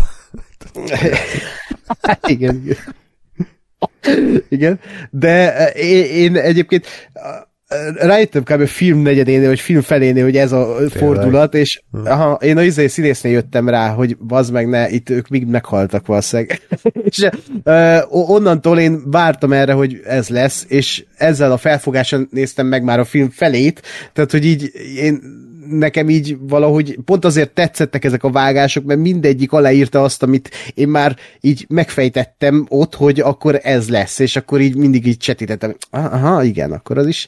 Nekem csak annyi nem volt tiszta, és most itt nem tudom, mestere játszma az majd lehet, hogy, hogy nem tudom, de hogy, a, hogy, hogy itt ez a vonat, és itt vannak ezek az emberek, akik nem egy pillanatba haltak meg, nem? Vagy hogy most miért egy vonaton ülnek ők mindnyájan, és tehát, hogy én azt megértem, okay. volt egy ilyen ö, értelmezésem, hogy a legvégén, amikor meghalunk, ugyanazon a vonaton ülünk, vagy a pokolba, vagy a mennyország megyünk. Nekem ez, ez volt a gondolatom a film végén, de hogy aztán tovább gondoltam, hogy de miért voltak pont ezek az emberek egy vonaton? Tehát mindegyikük nek volt valami kötődés a másikhoz? Nem, nem szerintem. Csak úgy. Volt, a papnál számítottam erre, hogy azért van itt a pap, meg a Mácsai Pálnak a karaktere, meg a, mert hogy ők úgy összekötődnek, de hogy a, a szerelmesek, meg a, a, a többiek, azok így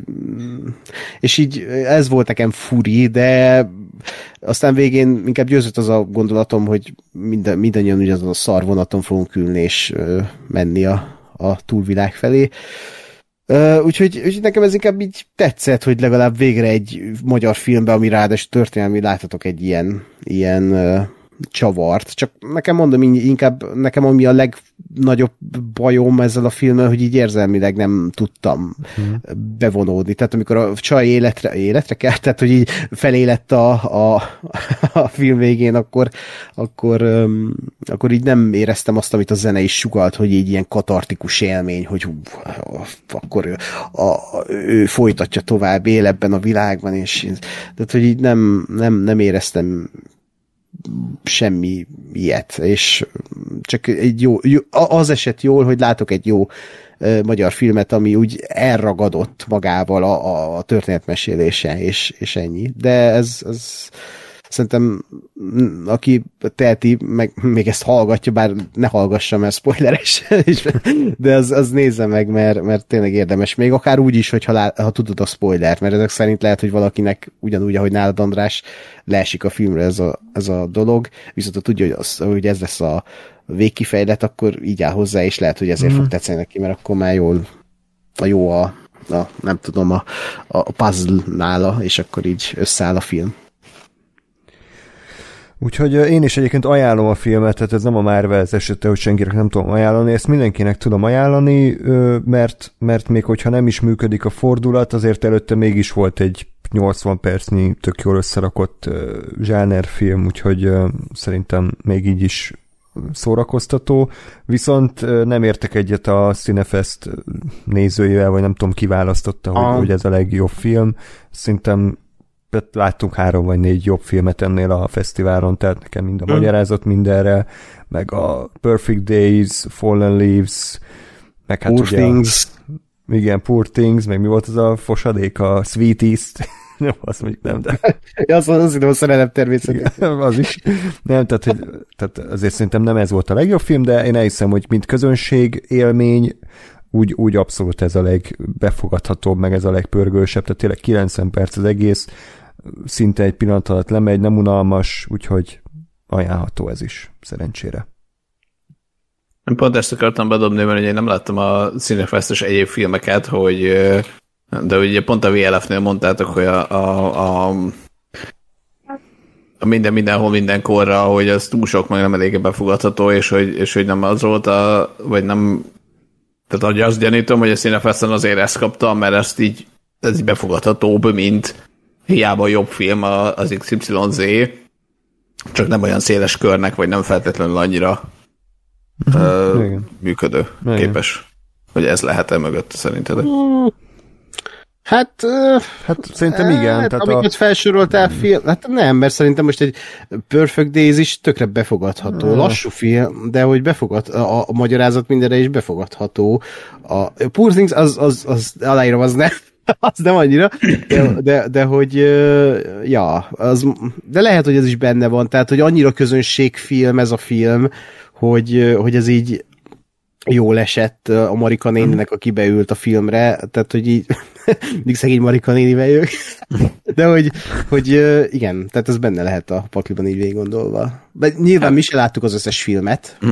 de... Hát meg nyilván azért azt is kicsit beleérzem, hogy tényleg végre egy normális magyar film, Aha. Mert jó, mondjuk kijött kb. ugyanakkor a, a magyarázat mindenre, ami mondjuk, tehát én is azt gondolom, hogy társadalmi mondani való szempontjából, vagy hát mondani való szempontjából tényleg ö, több, vagy relevánsabb, de viszont pont ezért meg egy kevésbé fogyasztható, vagy egy, inkább egy olyan film, amire mondjuk érted, bemegy valaki, akire, aki, aki valamiért ez nem nem jól érint meg, és azt mondja, hogy jaj, miért kell nekem ma itt is ezt nézni, hogy fideszesek meg izé, lipsik. Most ezt, ezt akármelyik oldalon lehet, és a, a mesterjátszma az meg, érted, az meg megnézed, és van egy történet, van egy fordulat, és hello. Ja, ja, ja, abszolút. Tehát ez, ez simán benne van a pakliban. Tehát ez, ez igen. Jó, hát de megérdemelt, tehát most nem fogom azt mondani, hogy visszaveszem a díjat Tóth Barnabástól, mert Jó. nem, nem, nem neki kellett volna kapni, hanem... Úgy, úgyis az a diát adom, fantasztikus. Igen, ez kúra jó volt, ezt, arról beszámoltunk szerintem. Mi történt? Hát geci unalmas volt. Hát egy két és fél órás film előtt, ok, igen. Mondjad? Évzáró oklevél átadás kb. olyan színvonalon. Igen. Nem baj. Nem baj. Akkor a, az árulók a vonaton után jön az árulók gyilkosság a kastélyban. Ez, ez, ez, ez, ez, ez az adás, ez ma katasztrofális színszegőjekről szól. Ez, ez nem, nem volt előre erről itiner, hogy ez az adás tematikája, akkor nem tudom, a lónyugtatóval készülök. Na. Ö, na, ezt én láttam, mert rám jön csak már, azt hiszem itt a, a, a túnáp tagjai közül időnként az inger, hogy a magyar tévét nézzek.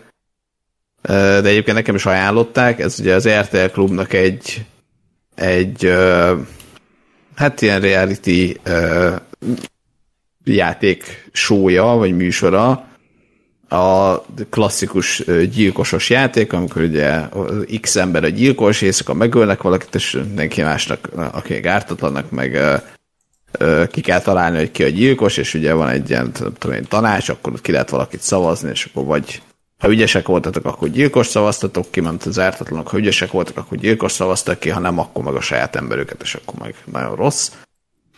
Ö, és hát ezt megcsinálták gyakorlatilag egy, egy hát ilyen kvázi real-time műsornak, hogy tényleg, tényleg a, a egy nap az arról szól, hogy akkor van valami kis challenge, ahol lehet pénzt gyűjteni, este van egy ilyen kerekasztal beszélgetés, ahol kiszavaznak valakit, ugye napközben mindenki beszélget mindenkivel, mindenki gyanús mindenkinek, és akkor éjszaka meg a gyilkosok valakit megölnek, akkor az ugye másnap reggel nem jelenik meg, és akkor kezdődik az egész előről, hogy akkor jaj, ki lehet a gyilkos, meg ilyen gyanúsan fogta meg a poharat, meg ilyenek. Nekem ezt ajánlották, nem, nem feltétlenül azért, mert hű, marha jó, meg én se úgy néztem, hogy ez biztos, hogy marha jó lesz, inkább az, azért ezzel ajánlották, és nekem is ez volt érdekes, mennyire durva, hogy, hogy egyes embereket ez, ez a játék ez mentálisan tönkretett. De hogy konkrétan azt látod, hogy, és ja, egyébként ilyen hát hírességek, de azért nem a legalja van ebben a játékban, tehát azért szerencsére nem a fekete pákó győzik el és társai Alekosz szinten vagyunk, de hát azért vannak, vannak kevésbé értelmes emberek, meg vannak azért értelmesebbek, és, és azt nézem, hogy amúgy, ha, ha mindenki egy picit ö, ö, okosabb lenne, vagy hát hogy az átlag, átlag ö, ö, IQ színvonal az picit följebb lenne, akkor lehetne tök érdekes az a játék, hogyha tényleg arról szólna, hogy mindenki próbál következtetgetni, meg, meg, meg kitalálni, hogy kicsoda, és nem csak hülyeségeket beszélnek. Na, de hogy, tehát, hogy, hogy ezt látod, hogy tényleg igazából ö, tévét és egyéb műsorokat ö, és vagy filmeket már megjárt emberekről embereket látsz, és tényleg van, akit, ami, akit egyszerűen totálisan kikészített az, hogy vagy az, hogy nem tudja, hogy, hogy ki a gyilkos, és ezért, folyamatosan ugye neki is azt kell bizonygatni, hogy nem, nem, nem én vagyok a gyilkos, miközben időnként nem tudom én, valaki neki megy, hogy már pedig te vagy, mert nem tudom jobb kézzel fogtad meg a kanalat. És hogy aki meg gyilkos, azt is nagyon tönkre tudja tenni, hogy ugye folyamatosan hazudni kell, hogy ő, ő, ő ártatlan. És szerintem ez, ez nekem nagyon meglepő volt, hogy, hogy miközben mindenki tudja, hogy ez egy játék, de hogy ennyire, ennyire rá tud menni az ember egy ilyenre, és azóta láttam egy cikket, de még nem olvastam el, hogy konkrétan több résztvevő azóta a pszichológushoz fordult, mert fel kellett dolgozniuk ezt az egészet. Ami, ami nagyon, nagyon érdekes jelenség. Maga a műsor, mint műsor, az, az szerintem inkább ilyen guilty pleasure, hogy hogy így, így el, elment nekem is a háttérbe, közben ezt csináltam, azt csináltam, de oda néztem, folyamatosan ugye beszélgetnek, meg valami izé, hülye challenge van, a Árpa Attila a műsorvezető, aki maximális beleéléssel és cheesiness faktorral hozza, nem tudom én, titokzatos a Lord, vagy nem tudom mi, a, mi akar lenni a karakter. És igazából ennyi, nem, nem mondanám feltétlenül, hogy ajánlom mindenkinek, vagy bárkinek. Így egynek jó volt, tehát sajnos a magyar tévés felhozatam, tévéműsor felhozatal az továbbra is szerintem katasztrofális, tehát azokon a kereteken belül ez még egy nem tudom, legalább valamilyen volt, de, de semmi, semmi uh, egetrengető, vagy semmi világ megváltó nem történt. Ennyi. Hm. És ez ö, egyébként ez már véget ért, vagy ez már Ez már véget ért, igen. ez már véget ért, és akkor ez hány rész? Ez így 12 rész, hát ilyen egy órás, picit több, mint egy Aha. órás rész. lehet, lehet belenézek, mert tényleg ilyen jókat hallottam én is róla, amiket elmondtál, hogy azért nem, tehát hogy végre valami más, és valami, Igen. Valami, ki, nem, nem ki, hát az a baj, hogy akár kiemelkedőnek is lehet nevezni, mert amilyen a magyar kereskedelmi Hát, televízió, eh, ez egy eh. kiemelkedő műsor végül is. Tehát Igen, azzal emelkedik hogy nem ö, embertelenül kurva rossz. igen, hát de ez már valami. Hát igen. Jó, mert belenézek. Starbucks TV app mikor? Jézusom. Na, tehát, hogy pont amikor arról beszélek, hogy a magyar kereskedelmi tévéműsorok milyen színvonalon vannak, hát akkor pontosan a Starbucksra gondoltam. Ezt így élőben közvetíteni hárman. Nem, ma- majd rendezzünk filmbarátok versus túláp Starbucksot. Aha. Az jó lenne. Na jó. Oké. Okay. Akkor uh, Ákos folytatja. Café Marilyn. Egy rövid Igen. film, amiről nekem már ódákat zengett. Igen, igen, ezt még a, a vasfilmen láttam, a, a, ahol zsűritag voltam, és azóta én így próbálom ezt ajánlgatni embereknek, hogy majd ha valahol látható lesz, akkor, akkor nézzék meg, és gondoltam most így aktuális, hogy felkerült HBO Max-ra december elején, így ott megnézhető, és csak tényleg egy, egy pár mondat, hogy, hogy ez tényleg annyira jó így ilyen rövid filmet látni, ami, ami így él ezekkel a meta eszközökkel, él a kávés cigaretta féle hangulattal, úgyhogy. Freddy nem ajánlanám Most, annyira. most elvesztett a, a Egy néző. Instant, instant. Hát, Jó, téged is. Néz, Ja, nem 20%-át elvesztette a film.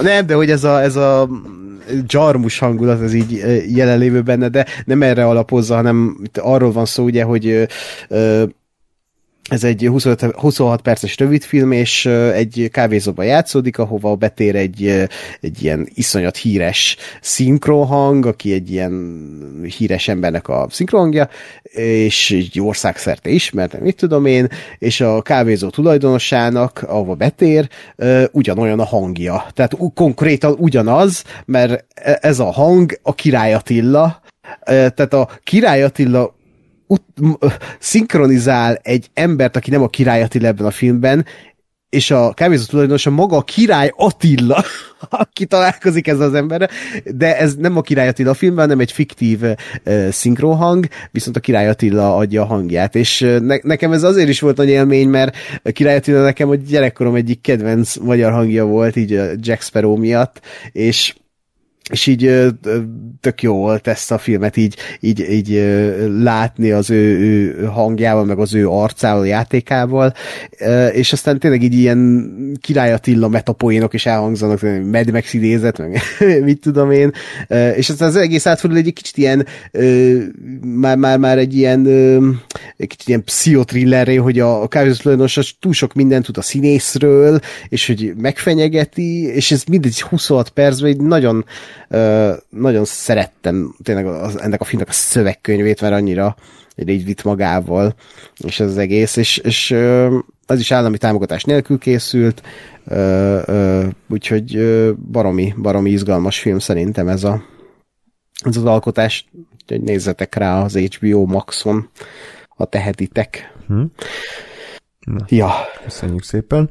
És hogyha a magyar alkotások, akkor még Gásper meséljen nekünk a Valami Madarak című filmről. Igen. Köszönjük. Ö, tessék? Nagy volt a tesztszünet, és azt hittem, hogy ennyi volt a kritika, de nem. Nem, hát mert nagy, nagy levegőt kell venni Jó. a, E- e- a, a film előtt. Erről mesélj mert én erről semmit nem tudok, viszont mindenki dicséri, és direkt nem olvastam utána, mondom, majd megnézem Ajaj. moziba, de most mindegy, lelőheted nyugodtan a point, csak hogy, hogy tényleg nem tudok róla semmit, viszont felcsillant a szemem, hogy mindenki dicsér, és fogalmam sincs mi ez azon kívül, egy magyar film. Hát ez egy magyar film. A Hmm. inkubátor, Szóld. inkubátor ö, ö, programban ö, készült. Hever Danielnek az első nagyjátékfilmje, és hát gyakorlatilag egy kicsit ez a, ez a klasszikus öreg, fiatal kombó, annyi a, a sztori dióhé, hogy az öreg a, a Szacsvai László játsza, Bélát, aki egyedül él, otthon valami kis balesetecske történik vele, ö, beveri a fejét, akkor, akkor bedugja a fia egy ö, idősek otthonába, ahova nyilván ő marhára nem akar ott lenni. A, a másik szálon pedig a Kislinger Lila által játszott, Zoe, igen, aki meg egy ilyen, hát nem azt mondom, hogy törvényen kívüli, de hogy egy, azért egy nem, nem egy jó jó magaviseletű leány, nyilván neki is látjuk a hátterét, hogy milyen az anyja, meg, meg milyen ö, körülmények közül jön, és ő éppen ilyen közmunkán van a, a, az idősek otthonában, nyilván akkor ők összebarátkoznak, és szokásos, kb. a szokásos dolgok történnek. És ilyen szempontból hát igazából a filmnek a nagy része az semmi meglepő, tehát tényleg a, a abszolút mindenki által megszokott, vagy hát ilyen filmekben elképzelsz, így itt van, hogy akkor a, a, ugye a, a idősek otthonában mindenki mennyire jól érzi magát, meg minden hülyeségek történnek, rémgagyi ö, színdarabot állítanak színpadra, abban nyilván a szacsvai, tehát az, az öreg Béla ő nem akar szerepelni, aztán mégis szerepel, és akkor ezért vicces az egész. Ö, és ami, ami nekem egy kicsit hiányzott, igazából az, az a vagy, hiány, vagy nem, na, nem hiányzott, de hogy hiányérzetem volt, ez a filmnek a vége, mert ugye most nyilván az, az ilyen típusú filmeknek kb. a, a alfája és omagája az ugye az életre valók, valamilyen szempontból, de, de hogy az összes hasonló filmnél ugye általában az szokott lenni a végkimenetel, hogy a, a, az idős tanul valamit a fiataltól, a fiatal meg tanul valamit az időstől, és akkor így ö, jut előbbre mindegyik a, a saját életébe, vagy így lendül túl azon a nehézségem, vagy mély ponton, amiben éppen van, vagy volt. És itt, itt valahogy ezt nem éreztem, mert itt az volt, hogy hogy ugye a végén az öreg, aki, akiről tényleg azt láttuk, hogy, hogy, tehát, hogy ő egyrészt azért került be ebbe az öregek otthonába, mert a fia az, hát, tehát nyilván megtörtént vele ez a baleset, tehát tényleg, tényleg azért egy picit úgy volt, hogy nem biztos, hogy neki egyedül kéne laknia már. A fia az hát egy ilyen, nem nyíltan és direkten volt egy faszt, mert hogy azért néha felhívtam, meg, de hogy azért így, így az a fiúk így azért annyira nem törődött az apjával, tehát hogy lehet, törődhetett volna többet az apjával, Ö, és nyilván ugye az egész filmben az ott, hogy jaj, de hát jó lesz ez itt, meg nem olyan rossz ez az idősek otthona, meg próbáld meg jól érezni magad, meg ilyen hülyeségek, és aztán a végén az lett, hogy jó, és akkor mostantól jól érzi magát itt. De hogy, de hogy nem, nem éreztem azt, hogy ez, ez mondjuk direktbe is feltétlenül azért lett volna, mert ezzel a lányjal megismerkedett. A, a lány az azt hiszem egy idő után el is tűnt a képből, tehát nem, az, nem is az volt, hogy jó, akkor itt maradok az idősek otthonában, mert te is itt vagy, és, és azért, akkor legalább együtt töltjük el az időt, hanem, hanem ez se. És egy picit, picit így hiányzott a végéről valami, valami ilyen összeérés, vagy valami ennyire ö, érdekesebb összeérés. Ö, de, de egyébként tehát ilyen kellemes kis barátságos filmecske, a Szacsvai az tök jó volt, nem tudom, mikor szerepelt utoljára a filmben, de, de nem jó volt, jó volt látni, meg jó hozta ezt a a pufogó, morgolódó öregembert. Ennyi.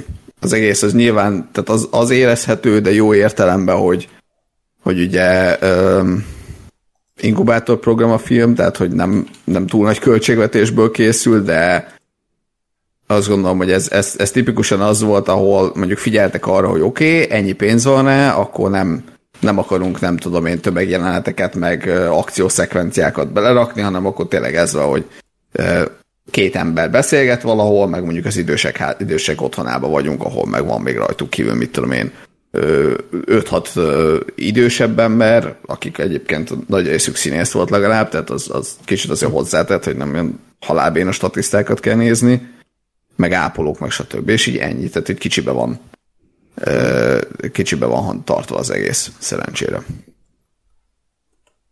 Úgyhogy én, én azt érzem, hogy tényleg egy ilyen első filmek tök jó, meg inkubátoros filmek teljesen oké, okay, de, de nem, nem volt semmilyen nagy, nem tudom, katarzis élményem, vagy valami olyan, amire az, miatt azt mondtam volna, hogy na, ez most mekkora hatalmas uh, valami volt. Uh-huh.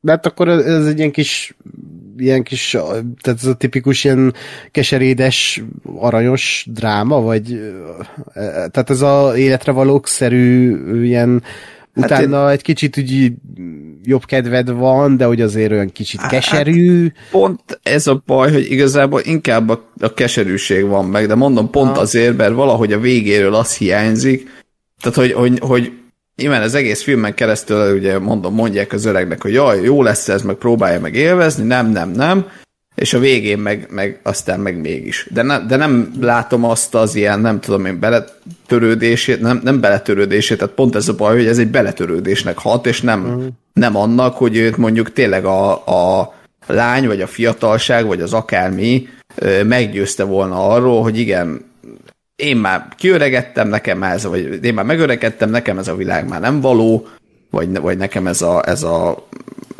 egyedülélés ez már tényleg nem, hanem, hanem így kicsit azt lehetett, hogy így, eh. uh-huh. így nyilván ide kell kifutni a történetnek, mert persze, csak pont, pont az a, az a valami nem volt meg, amitől ilyen, nem tudom én, jobb érzésed lenne, hanem kicsit ilyen ilyen beletörődés szagú volt, ilyen magyar, magyaros, kes, inkább keserű volt, mint édes, és ez volt a Aha.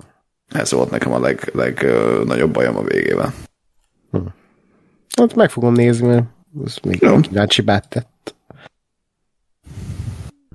Jó. Akkor ez volt tehát a valami madarak, és akkor a madarak után jönnek a kutyák, a Dogman, ez a Luc Besson új filmje. Nem uh-huh. tudom, ez még kinek érdekes ez a tény, tehát hogy ő is egy olyan rendező, aki szerintem már nagyon régen nem tudott olyat alkotni, ami méltó lett volna a, a régi nagy híréhez. Ez egy olyan film, hiszen ezt elég sokan itt dicsérték, hogy na, végre valami nézhetőt gyártott az öreg. Még jövök a kőgőrohamból. Um, tehát Sákus is az időt húzza igazából. Kitalál valami igen, mentséget a Luke Bessonra. igen. Uh, Luke Bessonnal egyébként, igen, tehát az a legnagyobb baj már így is, hogy uh, nagyon régen volt értékeltő film, bár én a Valerian tökre szerettem, de igazából se előtte. Egyedül ebbe az univerzumban. Oh, tudok, tudok még egy emberről, akinek top 1-es volt ez a film abban az évben. Itt nem Madarász is Nem, nem, nem, egy más. Luke Besson. Igen. Na, de hát. um, nem, de egyébként uh, Luke Besson szerintem nem tudom, olyan, nekem mindig olyan fura volt, hogy így neki mi a rendezői kézjegye, tehát hogy így ő mitől különleges rendező, és ezt mindig így kérdeztem magamtól, hogy az évek folyamán, amióta így tudom ki az a Luke Besson, hogy ő, ő, ő nem tud-e kiemelni tőle úgy semmit, ami, ami egy filmet Luke Bessonossá tesz. Csak úgy ő is egy ilyen jól megcsinálja a filmet. Annak idején nagyon jól megcsinálta a filmeket, most már csak így megcsinálja a filmeket, egy ilyen iparos végül is. És rövid leszek ez a dogmennel, csak én ezt nagyon vártam, mert tök jókat hallottam, a, a ugye a Velencei, Velencei Filmfesztivál mutatták be, tök jókat hallottam róla, hogy ez, ez ilyen új Joker, akinek a Joker tetszett, ez, annak ez is fog, és így elkapott, hogy, hogy akkor ez, ez milyen film, és Valóban ez egy hasonló életutat mutat be, mint a, a Joker című filmben láttuk, hogy egy, van egy ilyen, egy ilyen nagyon antiszociális ö, emberke, egy ilyen fiatal srác, a, akit a Caleb Landry Jones alakít, aki hát ilyen nagyon-nagyon zűrös családi háttérből jön, úgy nőtt fel, hogy így a, az apja meg a tesója bezárta a kutyák közé, és ott tartották télen-nyáron, és konkrétan ott, ott élte az életét és, és szenved egy ilyen nagyon durva baleset, vagy hát balesetet, tehát konkrétan a- az apja véletlenül lelövi, és így ö, kerekesszékbe kerül, valamennyi tud jár, vagy hát nem, nem teljesen lesz rokkan, de hogy, hogy nem, nem nagyon tud járkálni azért kerekesszék nélkül.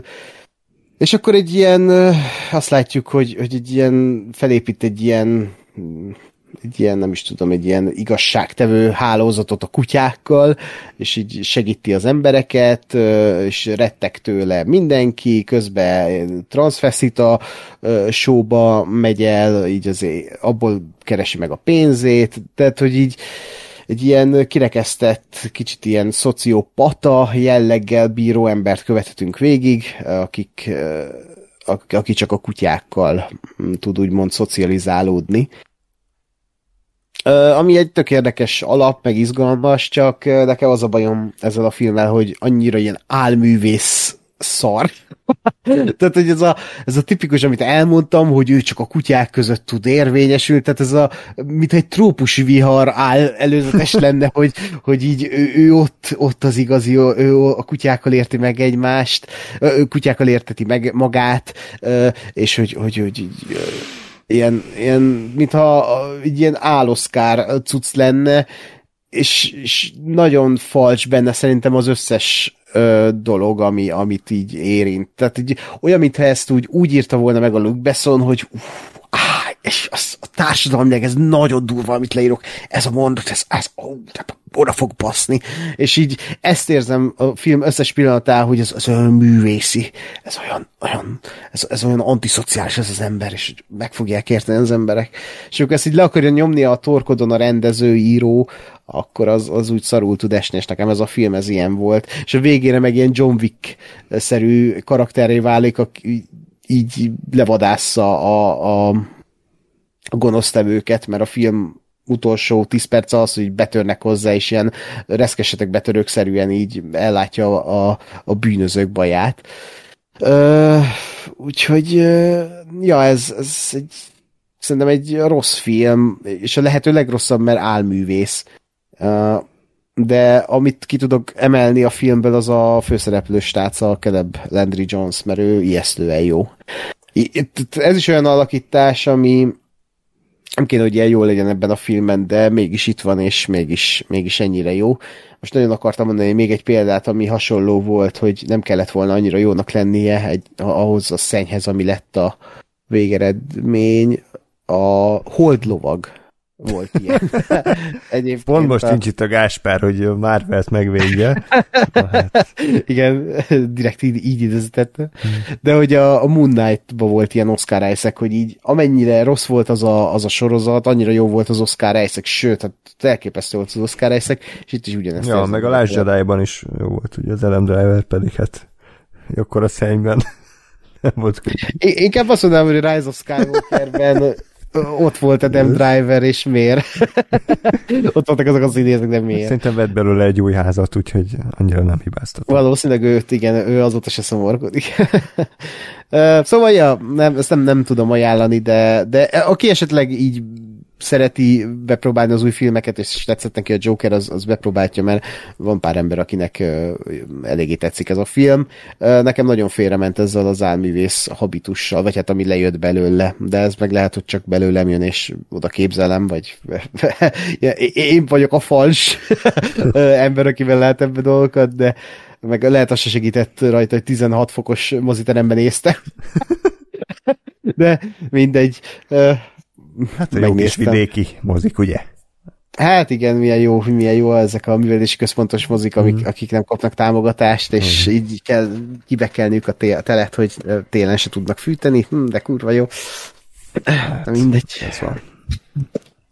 Jó van. Hát akkor amíg Gásper eteti a, a macskáját, addig uh, térjünk rá a következő filmre, és hogy ne Ákosnak szegény megint egy... De vár, várjál, vár, vár, várjál, most mi, micsoda, hogy? De itt van, nem? Összhet még. Jö. Tényleg az ember kimegy, bazd meg, egy perce, tényleg egy perce bazd meg, hogy a macskát megetesse, Tényleg erre jövök vissza, komolyan. És, és még lemaradt el a Moon, Moon Knight fikázásról, plusz még Last Jedi fikázás is volt, tehát hogy, legérdekesebb tartalmat most gyártottuk. Ákos Ebben az egy percben sok minden történt. I- I- igen. Rájöttem ebben az egy percben. Hogy, Lehet, hogy kalapszal, és ugye a Ready Player One se, alternatív univerzumban. Ö, Ready Player One se a Spielberg legjobb filmje. Ú, erre is van pedig egy soundboardom. Mindegy, ezt nem, nem játszom. Ákos Ja. nagyon ráér. Ja, ezért kérdeztem a verset, ja, amúgy a soundboardba ö, csak a Gásper tud berakni? csak érdekel? Amúgy igen. Aha. Jó, tény, hogy jobb lenne a minőségileg, mint a sistergős Discordon keresztül, de nem baj. De egy még lesznek filmbeszélő. Lesz, lesz még. De jó. Filmajánlók, filmkibeszélők. Ja, ja. Na, akkor csemegézzünk tovább itt a mozik kínálatában. A legfrissebb premierrel folytassuk, mert ezt mind a hárman láttuk, ez pedig nem más, mint a Vonka, ami Paul King legújabb filmje, aki leginkább a Paddington sorozatról várt ismerté és elismerté. Sajnos egy része láttam a Paddington filmekből, de majd Micsoda? egyszer talán bepótolom. Igen, valahogy egyszerűen nem, nem, nem, nem tudtam megnézni, vagy nem, nem voltam soha olyan hangulatban, pedig fel van írva, és tudom, hogy a Paddington 2 az valami 100%-on van rottenen, tehát hogy tényleg egy, egy kimagaslóan jó film. Lehet, hogy pont most a karácsonyi szezonban majd meg fogom nézni, mert Killer helyett. igen, Igen. killer, killerrel párhuzamosan nézem a két film. Aha.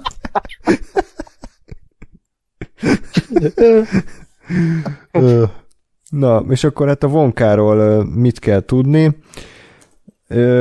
Ugye ez egy Warner film, a David Heyman volt az egyik producer, aki egyébként a Harry Potter sorozatot is összehozta, tehát hogy próbálkozik újabb franchise-ok megalapít, megalkotásával, és ugye a Vonka az nekem egyébként, amikor bejelentették, hogy készül, akkor eléggé magasra szökött így a szemöldököm, tehát így a plafont súrolta, Mm. hogy, hogy miért? Tehát, hogy ki az Istent érdekel egy nagyon-nagyon régi regénynek, nem is az adaptációja, hanem egy ilyen kitalált előzmény sztori, a, a, nem is a főszereplőről, hanem a antihősről, vagy nem tudom mi volt a vonka pontosan, de hát nem ő volt a, a jó fiú, a, a kedves főszereplő, és akkor kit érdekel, hogy most akkor ő az első csokit hogy hozta létre, meg hogy most akkor hogy szerezte meg a kalapját, tehát azt hittem ilyen nagyon aljadék origin story lesz, és még nem is tudjuk, ha minden igaz, hogy hogy szerepel ez a film így a mozikasszáknál, ugye? Tehát, hogy még nem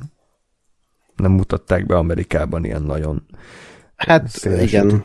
Jövő héten, fog, vagy hát a hallgatóknak most ez nem seg- segítség, de hogy ugye most előjátszások vannak világszerte ezen a hétvégén, ezen a 9-10 hétvégén, és december ö, 14-én fogják egyébként bemutatni. Tehát a stúdió ennyire biztosra megy, hogy ez egy jól sikerült ö, ö, filmjük lett, hogy tudják, hogy ilyenkor azt szokták csinálni, hogy előjátszanak filmeket. Ugye évelején ilyen volt a Dungeons and Dragons, csak ott a Paramount, Paramount volt úgy, hogy, hogy ez kurva jó, ezt toljuk be előjátszásokkal a mozikba. nem jött be, de próbálkozunk. Sajnos ez a film az nagyot bukott, pedig tök Igen. jó volt. Na mindegy, igen, szóval hogy a vonkában mi nem tudjuk, hogy, hogy kaszál-e a Warner vagy bukik. Minden esetre nem nagyon tudtam mit kezdeni ezzel a filmmel, sőt, ami még kifejezetten zavaró volt, hogy a stúdió az rejtegette, hogy egyébként ez egy musical, de olyan szinten musical, hogy van benne vagy 6-7 ilyen teljes értékű dal, mint egy Disney mesét nézné, hogy persze vannak prózai jelenetek, meg klasszikus filmes jelenetek, de közben megakasztja a történetet egy musical betét, amiben a szereplők dalra fakadnak, és táncos koreográfiával együtt montásszerűen egy, egy, egy ilyen mutatványt adnak elő. Ez a trailerekben nem nagyon volt jelen, sőt, szinte egyáltalán nem. Úgyhogy nem tudom, hogy ezt így miért, miért kellett titkolni. De, de Ákos, a Paddington is ilyen volt, nem? Ö, nem, viszont a Paddingtonban is volt, ugye, hát a, ha másodikról beszélünk, ott talán egy ilyen musical-eszk, vagy ilyen Broadway-szerű, nem tudom, szekvencia. Mm. De ott, ott én most újra néztem a Paddington 1-2-t, ott, ott nem voltak ilyenek, tehát hogy a második részben volt ez, amit Gáspár mondott, és én pont erre számítottam ennél a filmnél, hogy itt is olyan lesz, hogy, hogy lesz benne egy, mit tudom én, egy musical táncjelenet, vagy ilyen álomjelenet, vagy nem tudom. És egyébként én is meglepődtem, hogy ez egy fullos musical, és én boldog voltam tőle, hogy, hogy wow, ezt ezzel nem számítottam. De szerintem tök sokan meg, tehát hogy negatívan fog ez lecsapódni, és nem, nem értem ezt a marketinget, hogy, hogy miért kell ezt így, hogy, hogy így mutatnak a trailerbe egy-két ilyen táncos jelenetet, de hogy úgy van felépítve a trailer, mintha ez egy ilyen, nem tudom, legendás állatokszerű kaland lenne, hogy, hogy ez, ez egy ilyen családi kaland, és pont, és nem egy családi kaland musical, hmm. pedig az. Pedig a music kell, mert ugye a régi... Bazd meg. Charlie és a Csoki gyár film, vagy hát ott nem, nem is ez volt a címe, hanem a Gene Wilderesnek mi volt a címe? Willy Wonka ez and Wonka the Chocolate is, Factory. Willy igen. Wonka és a Chocolate Mm, igen. Szóval, hogy az, az, az is egy musical volt, tehát ilyen szempontból szerintem tök jó, hogy, hogy ezt így bevállalták. De a Tim burton is volt egy rakásdal. Hát de azok ilyen diegetikus dolog voltak, nem? Tehát nem Hát, sose estek így a filmvilágából, hanem ott az umpalumpák énekeltek. hát én erre. oké, igen, de hát, na. Jó, de nem Tehát az, mint itt, hogy az megy- utca népe elkezd így random énekelni, meg táncolni. Ja, értem. Jó. Oké. Okay. Hát, én mondjuk e között nem tennék különbséget, mert most az umpolumpák énekelnek, tehát hogy az ugyanúgy nem... Tehát ha, ha beleélem magam a filmvilágába, akkor azt, hogy most az utcanépe kezd el énekelni, vagy az umpolumpák, az, az nekem így nem, nem okoz egy ilyen vagy nem jelent egy jelentős különbséget, de értem, amit mondasz. Meg, ja. Hát jó. De nem tudom, nekem egyébként, tehát hogy én nem tudtam, hogy mi van, mert hogy nem voltam ennyire képbe, hogy ez ilyen nem musical, nyilván mondjuk az András mondta a, a film kezdet előtt, hogy na, énekelni fognak, de hogy jó. De hogy így nem, nem volt ez nekem ilyen sok, hogy úristen, énekelnek egy Vonka filmben. Uh-huh. Oké. Okay. Hát csak azért akadtam le ezen ennyire, mert, mert azért egy, egy nagy költségvetésű, hollywoodi, hát nevezzük blockbuster, nem tudom minek szállják ezt, de gondolom annak, mert ez jó sok pénzbe került, Persze. hogy ez egy musical, azért az nagyon régen volt már szerintem, tehát és lehet, hogy ezért így a stúdió nem akart inkább kockáztatni, nem akart elijeszteni ezzel az embereket, hogy akkor Timothy Chalamet, meg varázslatos látvány, meg mit tudom, micsoda, és akkor inkább az, hogy musical kiderül, az, az már, akkor már kifizették a jegyet, tehát akkor már mindegy. Csak hogy közben, hogyha bevállalták, hogy ez ténylegesen egy musical, tehát hogy olyan szempontból, hogy nem ilyen megúszósan, hogy akkor a umpalumpák énekelnek csak, hanem hogy ténylegesen ez mintha egy Disney mesét néznél, vagy Disney filmet néznél.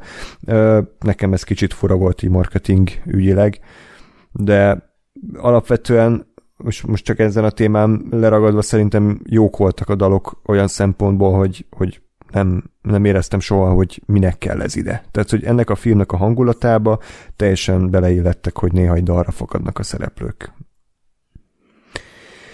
Na, port.hu leírás. Ja, Istenem. Willy Wonka, igazi legenda. De még a legendák is voltak fiatalok.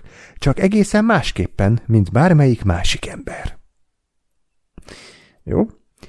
Végre lehull a lepel a csokik mágusa, az édességek géniusza, a legkülönlegesebb, legízesebb, legfurább csokigyáros, Willy Wonka életének nagy titkáról.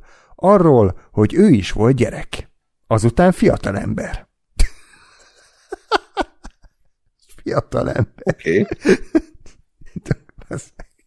Bejárta a világot, útközben egy egész kicsit meglopott egy társai közt igen nyúlánknak számító umpalumpát, Hugh Grant, őrült csokikat talált fel, és még őrültebb álmokat hajkurászott. Arra vágyott, hogy a világjárás véget érjen, ő letelepedjen, és megnyithassa bűvös, bájos, ízes, mágikus csokiboltját. Jó, szerintem kicsit nyugodjunk meg, tehát egy kicsit becsokizott szerintem, aki ezt írta, tehát nem, nem kell túltolni de a szülővárosában sajnos már működik egy csoki gyáros trió, amely a legkeserűbb módszerektől sem riad vissza, ha a csoki birodalmát kell megvédenie.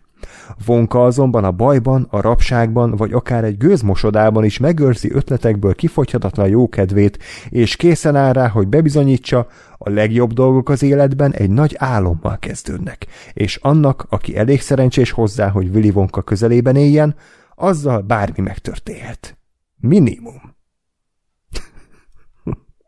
Varázslat és zene, őrült kavarodás és nagy érzelmek, fantasztikus humor és szívmelengető móka, ez árad vonkából és a róla szóló filmből. Hát szerintem akkor nem is kell beszélnünk a filmről, mert ez nagyon hosszan leírta ennek a hangulatát. Kásper kezdte, mert mozi után nem tudtunk beszélni. Hogy tetszett neked ez, a, ez az alkotás? Uh, én, a, én a Tim Burton féle Charlie és a Csoki gyárat azt elég sokszor láttam, és egyébként eléggé kedvelem. És kicsit én is úgy voltam ezelőtt a film előtt, hogy jó, jó, de minek? Hát, hogy, hogy nem feltétlenül gondolom, hogy a Willy Wonka az úgy annyira érdekes karakter, mármint, hogy tehát érdekes karakter, a Charlie és a Csoki gyár van, meg, meg nekem kimondottan tetszett a, a, ez a Tim Burton és, és Johnny Depp féle megközelítés, hogy azért ami mondom, nem zárójel, nem olvastam a Roald könyvet, tehát hogy fogalmam nincs, hogy ez mennyire hű, a, akár a sztori a, a Charlie és a Csoki gyárnak, akár a, a Wonka ábrázolása a könyvhöz, de azért az, hogy itt van egy ilyen nagyon színes, nagyon szagos, nagyon mesés tokigyár, ö, még itt van a Willy Wonka, aki tényleg ez a munkás, hóbortos feltaláló karakter, és közben meg pszichopata, tehát, tehát olyan, olyan ö, nézései, meg olyan, olyan pillanatok voltak, meg hát azért az a, dal, a dalokban is van egy pár ilyen elég, eléggé ijesztő dolog, de én ezt imádtam a, a Charlie és a Csoki gyárban, és és viszont pont emiatt igazából nem voltam tisztában azzal, hogy ez a film, a Vonka, ez ahhoz most így milyen szinten kapcsolódik. Uh, és volt bennem egy ezek szerint nem, nem jó felé irányuló ilyen mellék gondolat folyamatosan, hogy, hogy jó, oké, okay, látom, hogy most ez egy nagyon kedves film, meg tényleg Paul King száz százalékon tolja azt, amit mindig tol, amit, amit szintén szeretek, meg szintén tök jó, csak hogy így, így vártam, hogy akkor lesz-e valami nyoma ennek a, ennek a, a fura vonkának, vagy ennek a, a csávónak, aki gyakorlatilag nem tudom hány gyereket, azt így hát nem megölt, de hogy azért hát nem a legszebben bánt velük a, a Charlie és a Csoki gyerbe, és úgy tűnt, hogy nem. Tehát én is arra jutottam, hogy ez egy ilyen, felhasználtuk azt a karaktert egy valami tök máshoz, de hogy nem, vagy hát lehet, hogy, lehet, hogy összefügghet a két történet, de hogy ennek a történetnek a vége még biztos, hogy nem jelöl, vagy jelent semmit, vagy nem mutat semmit az ő ö, későbbi személyiségéből. És ez egy picit, picit ö, fura volt, mert, mert aztán meg ezen kezdtem el gondolkozni, amikor már a film közben így erre gyanakodtam, hogy, hogy akkor viszont ez miért a vonka. Tehát, hogy, hogy ez, hogy csinál valami, tehát van egy ilyen főszereplő karaktered, aki a hóbortos vicces, bekerül egy ilyen szituációba, e, és ő használ valamit, ugye a, a csokit, mint, mint valami eszközt, amivel az embereket, e, vagy az emberek életét jobbá teszi, ez mint történet, ez pontosan ugyanígy működött volna, hogyha ez nem a Willy Wonka, és nem a csoki, hanem akármi más. És e, és nekem emiatt lett egy kicsit, vagy emiatt van egy ilyen fals érzés az egésznek, hogy hogy tényleg tök jó a film, meg, meg, meg abszolút hozza a Paul King uh, féle uh, hangulatot, meg, meg mondani valót, meg érzelmeket, meg mindent, csak, csak van az egész mögött bennem egy ilyen uh, undorítóan kapitalista brand uh, dolog, hogy ez a film ez azért vonka, mert a vonkát el lehet adni és ezt a filmet nem vonkának hívják, hanem akármi másnak, és minden más ugyanez, tehát ugyanezek az emberek játszanak, ugyanez a történet, mondom, nem tudom én, nem csoki van benne, hanem akármi, akkor is megállna a történet, csak lehet, hogy egy csomó, tehát sokkal többen, vagy sokkal kevesebb lenne a nézettség, mert sokkal több embert nem érdekelne azáltal, mert nem egy, egy felismerhető brand, és egy, egy már korábbról ismert karakter a főszereplő, és ez egy kicsit ilyen ami, ami lehet, hogy csak az én fejemben van, mert mondom, egyébként a, a film maga az, az teljesen rendben van. Hát ezzel a témánál, vagy ennél a témánál maradva egyetértek veled abban, hogy, hogy kihúzták a vonkának a méregfogát, vagy az egyetlen mondjuk érdekes dolgot az ő karakterében, ami benne volt mind a Jim Wilder-es filmben, mind a, a Tim Burton filmben, hogy az egy kicsit ilyen creepy figura. Tehát ugye azért nem egy ilyen, Igen. mit tudom én, olyan, mint a részkesetek betörök kettőbe az a játékboltos öreg bácsi, hogy jaj, hát, hogy mindenki szereti, hogy neki csak az a fontos, hogy, hogy mindenki boldog legyen, hanem hogy azért volt egy sötétebb oldala, és ebből a filmből ez egyáltalán nem jött elő nekem. Tehát, hogy még csak nem is utaltak rá, hanem, Igen. hogy ő egy ilyen egy ilyen csupa pozitív ember, aki még a saját egészségét is, és a életét is akár feláldozza azért, hogy másoknak jó legyen, ami mint egy Paul King film, amiben tényleg csak a, a, a karácsonyi uh, szirupos gics jó értelemben érvényesül, úgy oké, okay,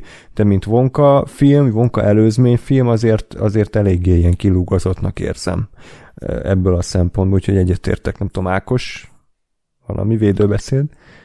Hát a videóbeszéd olyan szempontból, azzal egyet tudok érteni, hogy amit a Gásper felvetett, hogy nyilván ez lehetett volna a, a, csoki készítő film is, de hogy a brand adja el, és a brand miatt születhetett meg az, hogy ez a film, ez, ez létezik.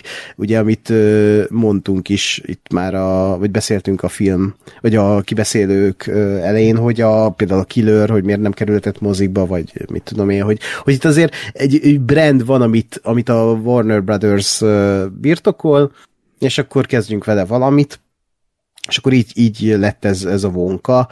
Uh, amit mondtok, hogy így a, ez a sötét oldal, vagy ez a creepy uh, dolog, ez nem figyelhető meg a karakterben, én ezt azzal tudom megvédeni, hogy hogy hát ez a karakter ez még körülbelül ilyen 20 éves, és amit ott látunk, legalábbis a Gene wilder nézzük, akkor nem tudom, el, el kell tenni még egy 30 évnek, körülbelül egy, egy 20-25-nek, hogy oda jussunk, és ez ha végig gondoljuk az emberi mm, lelket, vagy a pszichológiát, akkor egy ilyen ember, aki, aki mindenét feláldozza azért, hogy másoknak jó legyen, 20 évesen még ez az ambíció megvan, mint minden melóban, vagy ö, bármilyen ö, területen.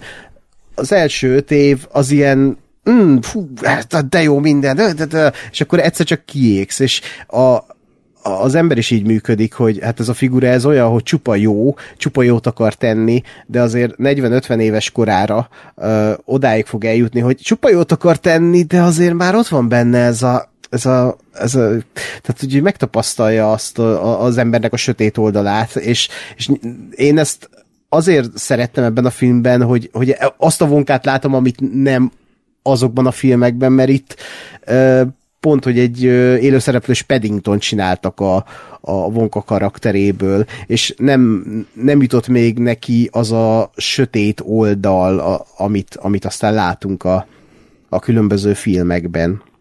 És az, az meg különösen tetszett, hogy ez, ez, ez egy független történet, tehát, hogy ez nem egy tehát eredet történet, de hogy nem kell, hogy tud, hogy most mi van a jövőbe, vagy, vagy a, a, a, a mm, Willy Wonka és a csok, csokoládé gyárban mi történik, vagy a Charles Csoki gyárban mi történik, mert, mert ez egy, egy Wonka film, ha ezt láttad, csak semmi nem történik, ugyanúgy megérted a történetet, ugyanúgy jól esik. Ha utána nézed a filmeket, akkor meg kapsz egy ilyen, mm, egy ilyen white shotot az egészről, hogy akkor még mi történt ezzel a karakterrel, de, de nekem, tehát, hogy amikor meghallottam a hírt, hogy jön a Vonka film, akkor nyilvánvalóan itt is megint azt mondom, mi a fasznak. Tehát, hogy megint ebből mi, mi, mi, mit akarnak kisajtolni ebből a karakterből.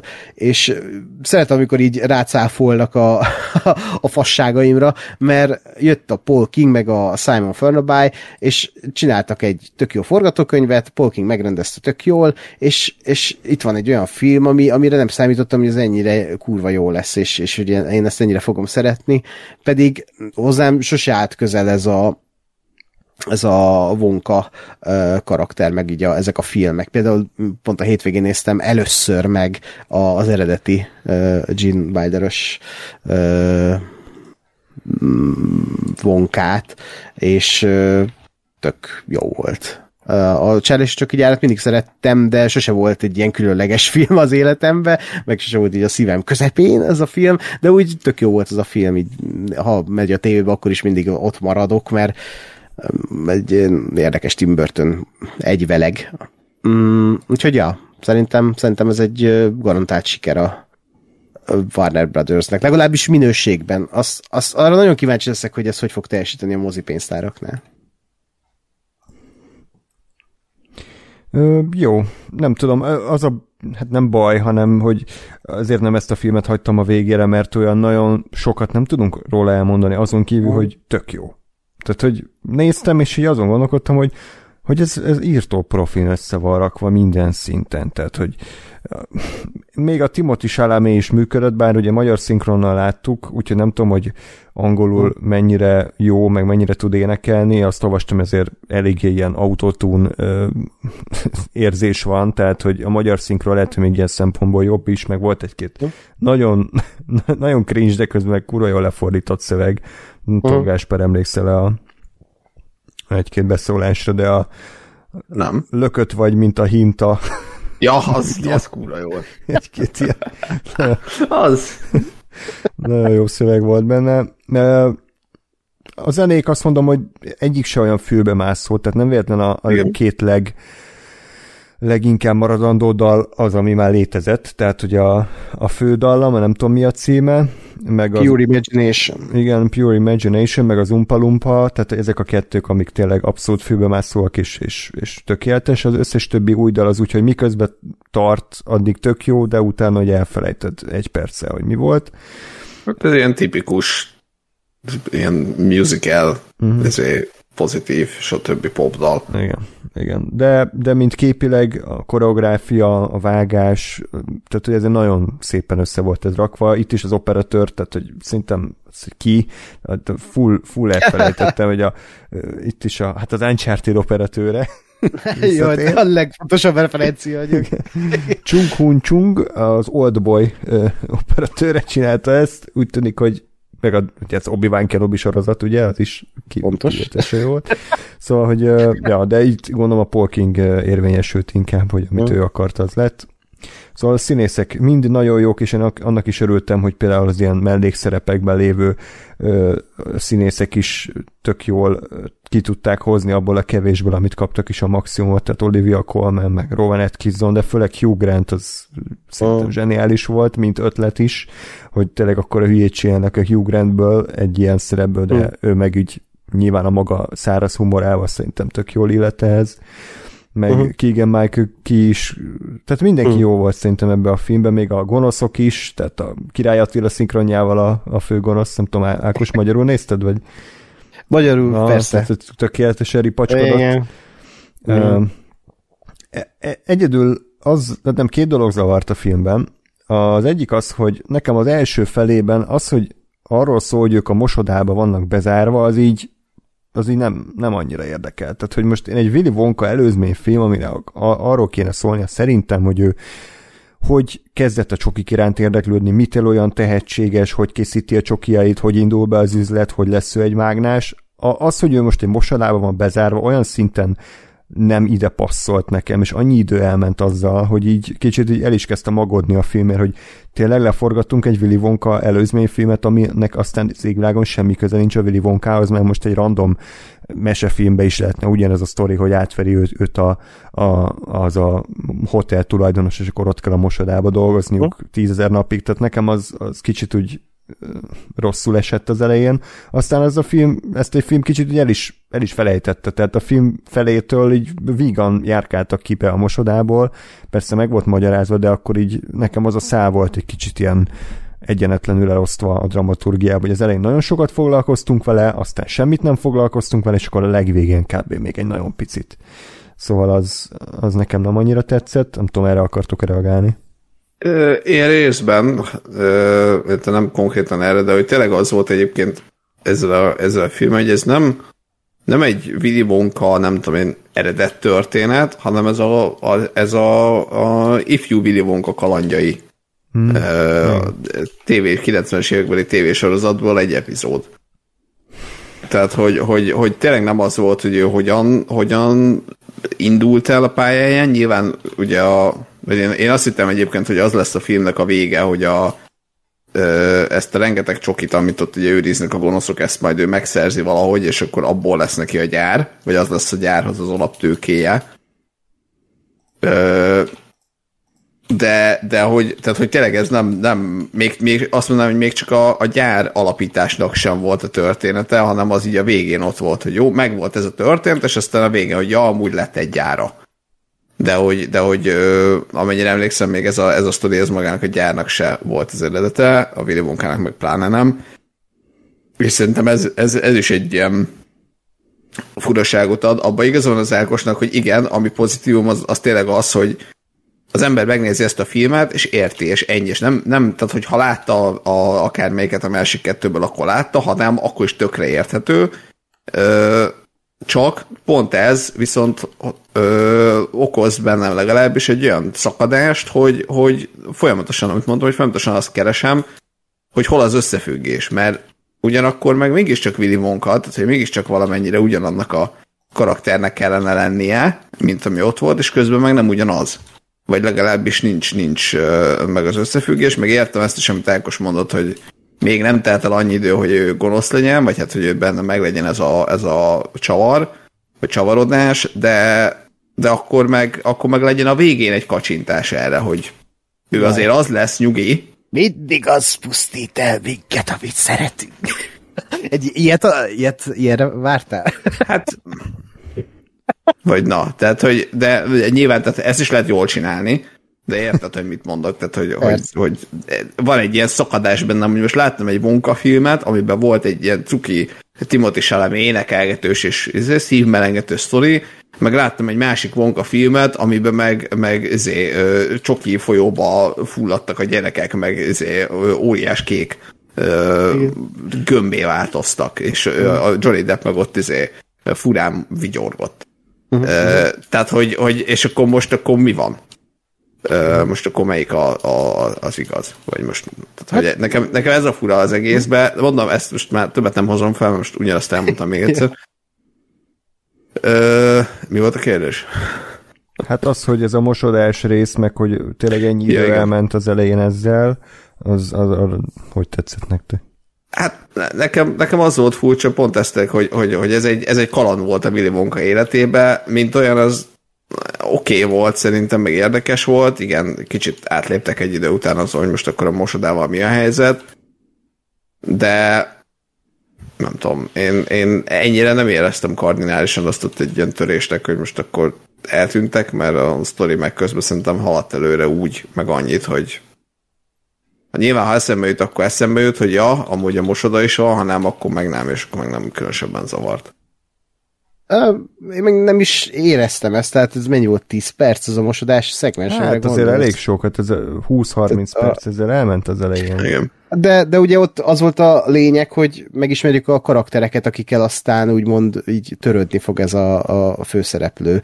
Tehát, hogy nekem az az egész szegmens épp arra vonatkozik, hogy a, tehát az egész film úgy működik, mint a Paddington, hogy egy ilyen hat, valahol egy ilyen hatalmas karikatúra így az aktuális világra, vagy bármelyik világra, tehát hogy így nagyon ki van csavarva minden, és ez a, ez a mosodás is, hogy, hogy ott dolgoznak ezek az átvert emberek, és ugyanúgy átverték szegény vonkát is, és hogy ezek az átvert pornép, ugye, ők, ők uh, hogyan lesznek egy család, és hogyan számítottak egy, az egymás kedvességére és összetartásukra, és ez volt a mosodának nálam a jelentése, hogy, hogy itt van ez a gonosz mosodás, és hogy mindenkit átejt, és hogy a vonka is e, a, ide, ide betér, és hogy ő is ide kerül, és akkor itt e, úgymond egy ilyen börtön jelleggel csiszolódik ez a, ez a pár karakter, akik, akik úgymond mind, akiktől mind elvették az álmukat, és hogy akkor ezek, ezek az emberek, ezek a karakterek így most együtt együtt inspirálják egymást, vagy egy, egy, egymás.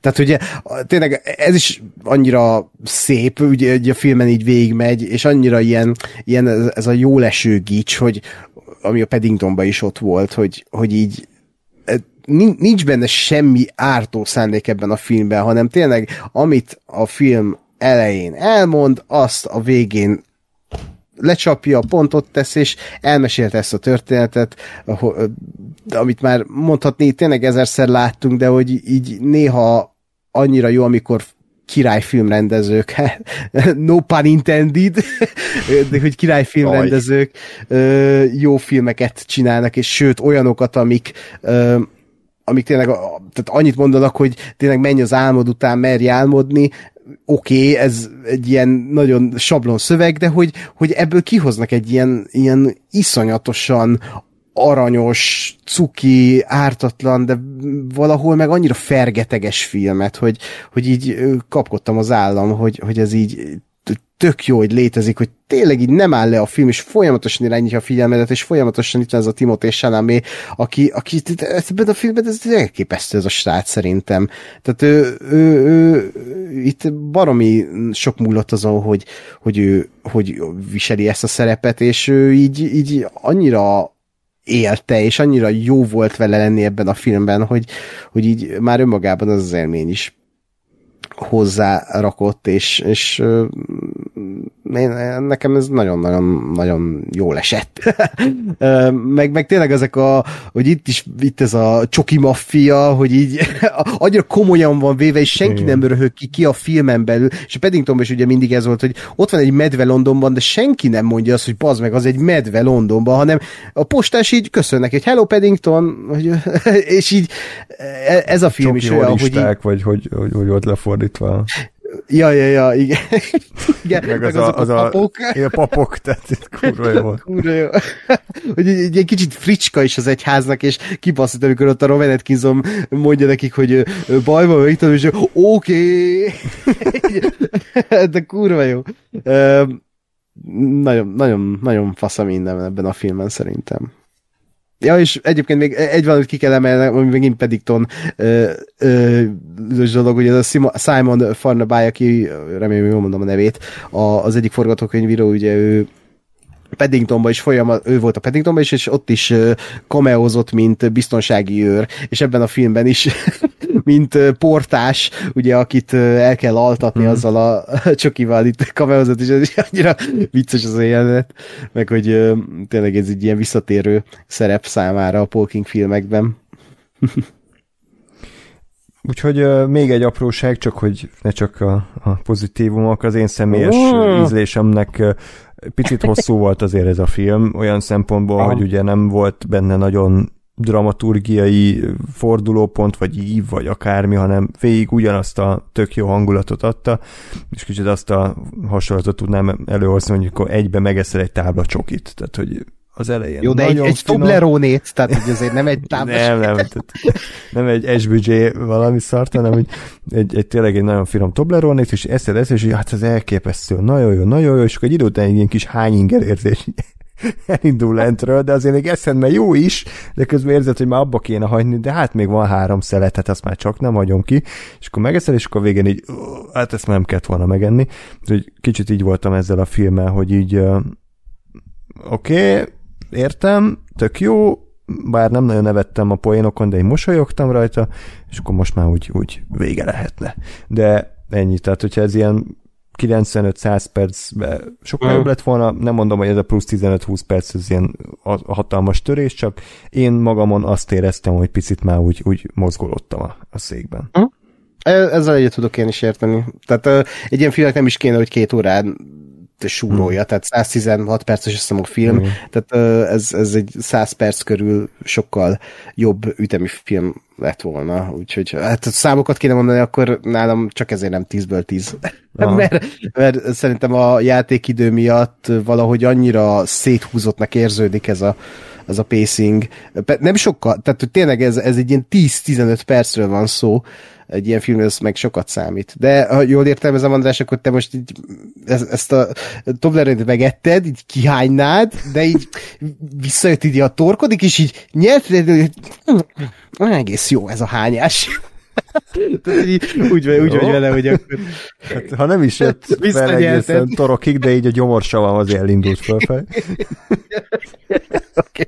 De szerintem ebben nem menjünk bele még részletesebben. Uh, ja, szóval, szóval Gásper, te nem, nem érezted ezt, vagy neked még néztél volna egy óráig? Hát azt azért nem mondanám, egy, egy nagyon picit éreztem, hogy, hogy ö, ö, hosszú, de, de nekem ennyire, ennyire kardinálisan nem, nem okozott ez mm. negatív élményt. Úgy ennyire, ennyire veszélyesen nem éreztem, hogy, hogy hosszú lenne. Egy picit azért lehetett volna farigcsálni belőle, de. Na, ennyi. úgyhogy akkor a, egy csupa szív film után jöjjön még egy elvileg ilyen csupa szív emberi történet, The Holdovers című alkotás, Alexander Payne új filmje. Jaj. Azt hittem a másik hírre nem. meglepődtem. Nem, nem, Én is, én is. Mert, mert ugyanaz azt akartam, hogy ha már csokik, mi van? mert én azt hittem az utolsó filmre kötszett. Na mindegy. Ó. Tök mindegy. Jó, nyugodjunk meg. Tehát, Pedig szép lett volna. igen, tehát a The Holdovers című alkotás, ami Alexander Payne-nek a, az új filmje, aki szintén kicsit egy ilyen hullámvölgybe volt az elmúlt években, tehát a Downsizing című filmje az, az semmilyen szinten nem működött, és az már hat éve volt, úgyhogy most, most készült el az új alkotása. Ah. Egyébként most már ő is kezd egy ilyen MeToo botrányba belekeveredni, tehát hogy Komolyan? addig nézzük a filmeit, amíg lehet, igen, tehát őt is meggyanúsították szexuális zaklatásra, úgyhogy ki- király. Ö, hogy tetszett ez az új filmje, Ákos?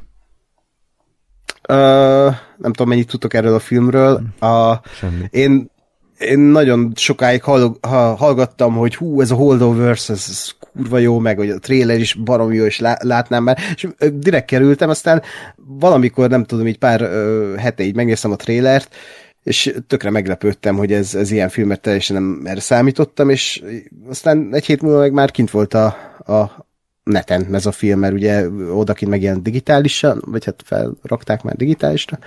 Sajnos itthon bedzegetik a, a mozi premier, de még nem biztos. Gondolom majd, ha Oszkára jelölik, mert nagy esélyes arra, hogy Oszkára jelölik, jelöljék, akkor akkor be fogják mutatni ilyen január-február környékén, ami hát megint kurva jó taktika, mert arra már mindenki megnézte.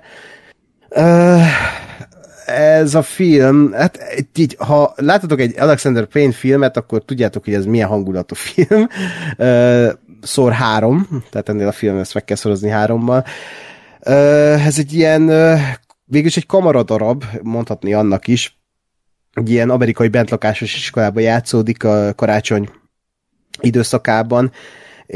Minden tanár és diák hazamegy, és páran maradnak, de igazából egy diák a fontos, egy marad a film végéig, a, és a, a tanár, a, aki vigyáz rájuk, akit a Paul Giametti alakít, illetve a, hát a konyhás vagy a szakácsnő, aki, aki egy, egy ilyen fekete nő, aki elvesztette a, a fiát, fiát Vietnámba. Ez a film a 60-as években játszódik.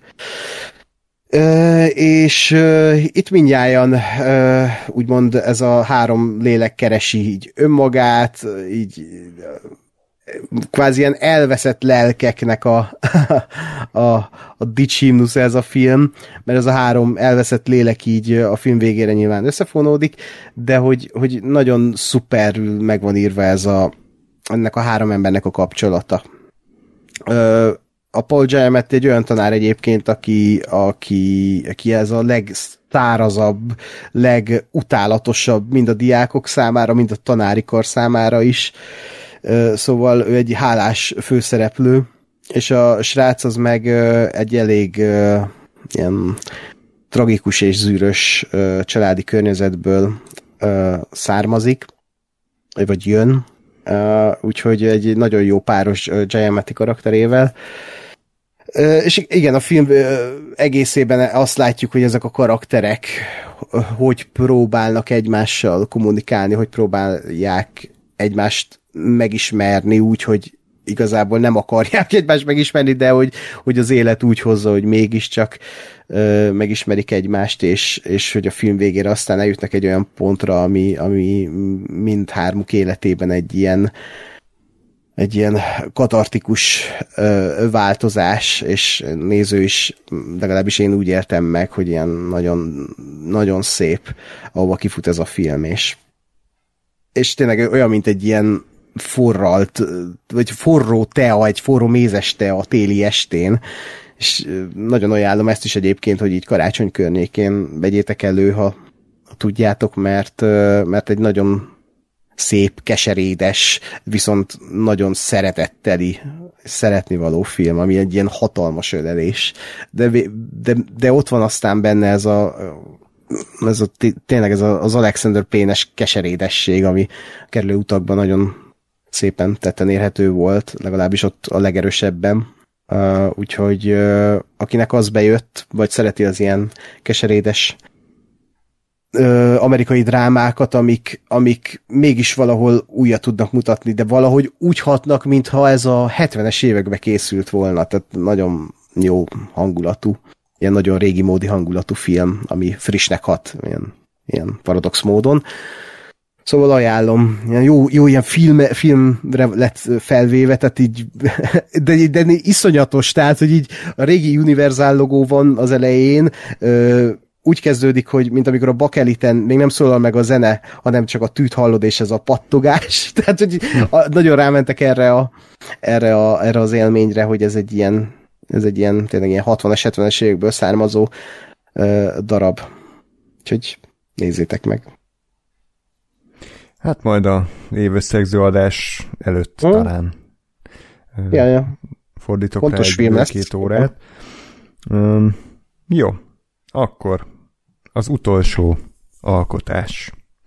Nagy levegő a cím előtt.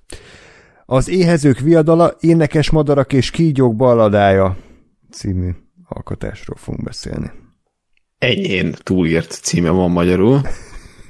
Ezzel gondolkodtam, hogy, hogy, tehát, hogy nyilván szó szerint a lefordítva, vagy hát tehát az eredetileg sincs sokkal rövidebb címe, csak azért, azért még, még, még minden szó pont egy szótaggal, vagy kettővel rövidebb angolul, és, és ezért, ezért magyarban ez most egy elég cifrán, cifrán mm. sikerült.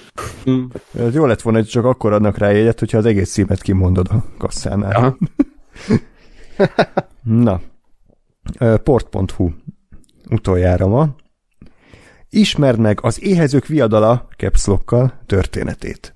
Hat évvel azelőtt 64 évvel azelőtt, hogy Katniss Everdeen önként jelentkezett a viadalra, és évtizedekkel azelőtt, hogy Coriolanus Snow Panem diktatórikus elnöke lett.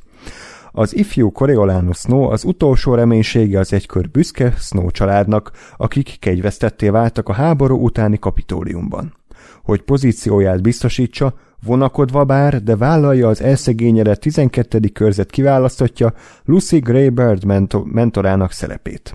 Miután Lucy Gray elbűveli Penem közönségét, Snow meglátja a lehetőséget mindkettőjük sorsának megváltoztatására. Összefog Lucy gray hogy az esélyeket kedvező irányba fordíthassa, és innentől kezdve csak egy hajszálon függ mindaz, amiért addig dolgozott. A jó és a rossz ösztönei viaskodnak benne, miközben versenyt fut az idővel, és a verseny végén, ha túléli, az is kiderül, hogy énekes madár vagy kígyó válik belőle. Jaj, menjenek már ez, ez, egyébként, ú, ez, ez nagyon szar volt, tehát ez a semmi köze nincs a filmhez. Írói ényét megcsillagtotta itt azért, Fórum Hunger is arc, ilyen fizetetlen gyakornok, aki ezt írta. Körülbelül. Hát Hunger Games sorozat, egyébként erről készítettünk annó tematikus adást, akkor úgy emlékszem, hogy összességében így el voltunk azokkal a filmekkel, bár a, a harmadikat azt hiba volt ketté vágni, szerintem azt akkor is megállapítottuk. Azóta már rendező is ezt nyilatkozta pár hete. Ez az? Igen. Baj. Ő is felépített szerintem még pár házat abból a kettő választásból, mindegy.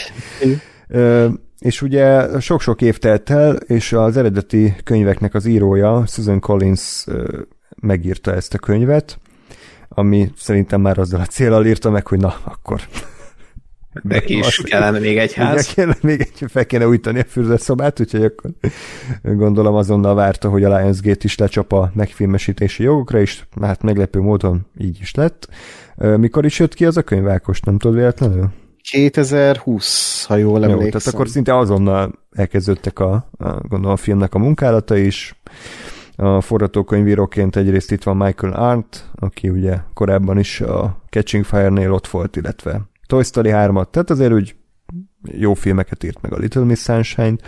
Rendezőként visszatért Francis Lawrence, aki a második rész óta az összes Hunger Games-t készítette.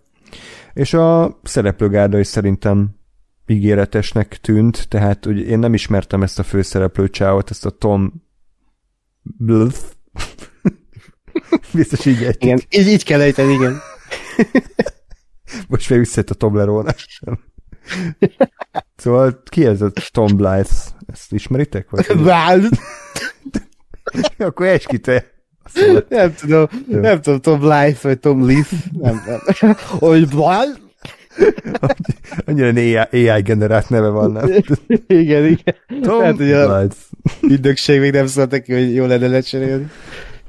De amúgy nem tudom, őt hmm. én sem ismertem ezelőttről, így ránéztem pont a film után a- az IMDb-re, és rájöttem, vagy megnyugodtam, hogy jó, mert tényleg nem ismertem, de igazából a Robbie Hood-dal kezdte a karrierét, hogy nézem már, mint a Igen, Russell ahol egy a- vad gyermeket, Child. egy vad gyermeket alakított. Igen, rakoncátlan. Igen. Hát itt is abban az, ebben a filmben is az volt, egy rakoncátlan ember.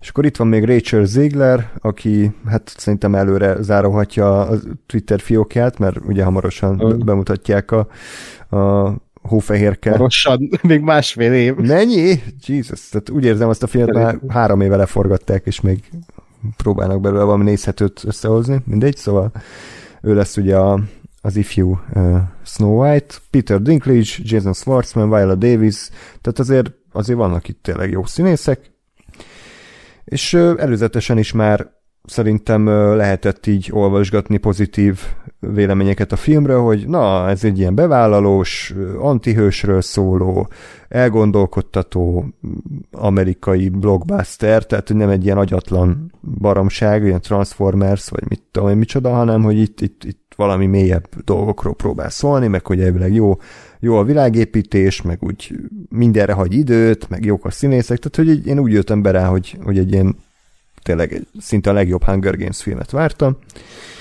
És hát ehhez képest azért csalódás lett, tehát szerintem nem, nem volt ez egy makulátlan élmény, de egyébként miközben néztem, el voltam vele. Tehát hogy szerintem a első látásra egy a külsőségei rendben vannak. Tehát amiket mondtam, a rendezés, a látvány egyébként abszolút jó, rengeteg díszletet használtak, tehát nem csak CGI az egész, hanem tényleg vannak felépített díszletek, vagy valós helyszínek.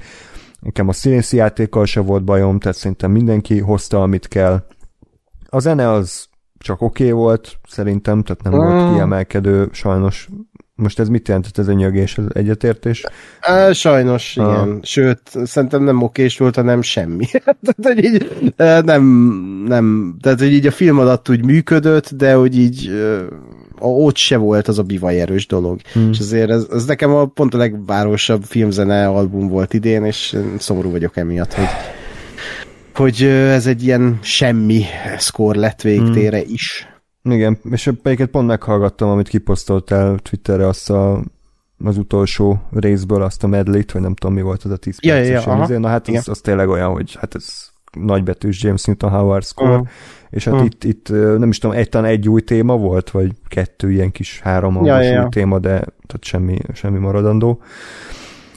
Úgyhogy, szóval így néztem a filmet, és így tök jó, de na, nekem itt volt kicsit az az érzés, hogy így oké, okay, már lement egy elég hosszú film, most spoiler, de véget ért a viadal, nyert a, a izé, Lucy Gray, és akkor így, hát akkor mondom, mindjárt vége a filmnek, így ránézek az órámra, és így még majdnem egy óra hátra, és mondom, mi a fasz? Tehát, hogy biztos, hogy akkor valamit elnéztem, tehát ez nem, nem lehet.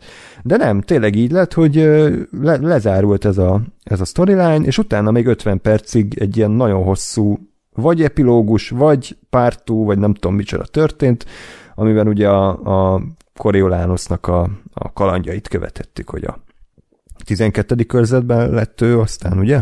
Igen. Egy ilyen Igen. katona, vagy biztonsági őr, vagy nem tudom micsoda. És akkor, na nekem ez volt a legnagyobb bajom a filmmel, hogy ez a dramaturgiai elosztás, ez szerintem nagyon rossz volt. Tehát, hogy vagy vagy ezt a filmet tényleg ketté kellett volna vágni, vagy nem kellett volna olyan hosszúra hagyni az első felét, mert így konkrétan azt éreztem, hogy végignéztem egy, egy full Hunger Games filmet, annak minden vele járójával, hogy megismerik a versenyzőket, megismerik az ő személyiségüket, megismerik a szabályokat, a világot, az arénát, a, lemegy a full tényleg akció jelenet, minden benne van, nagy katarzis vége, és akkor még 50 percig tart a film. Tehát, hogy az, az nekem nagyon ilyen erős huppanó volt, hogy így ezen át kellett lendülnöm. Egyébként, ami utána történt, alapvetően nem volt érdektelen, meg akár még azt is mondanám, hogy az az igazi film, vagy az a lényege a filmnek. Ugye ott alakult át elvileg Coriolanus egy antihősből egy negatív karakteré, de de nekem ez így, így, így nem működött. Tehát ezzel valamit kellett volna kezdeni a forgatókönyvíróknak, hogy ezt jobban elosszák, mert, mert szerintem ez, ez nem volt így jó. Erről a témáról mi a véleményetek? Én, én kiegészíteném, vagy elébe mennék a saját véleményemnek, mert aztán ide fog kikötni, hogy, hogy nekem a legnagyobb bajom a filmmel az az volt, hogy ez a film ez szól ugye a Snowról, a fő, főhőse ő, ő ennek a filmnek, és nincsen személyisége. Tehát ebbe, így egyszerűen nem, nem tudom, hogy ez a csávó mit akar, mit gondol, mi a karakterfejlődése, mi, mi, mik a, a, az érzései, mi, mi a gondolatai, mi fontos neki, mi nem fontos, mi a megjátszás, mi, az, mi, a, mi a valódi érzelem. Ami hát azért egy ilyen filmben, ahol ami egy karakter történet, vagy egy eredet történet, vagy egy akár, az ez hát nem lenne baj, ha lenne egy személyisége annak, akiről szól.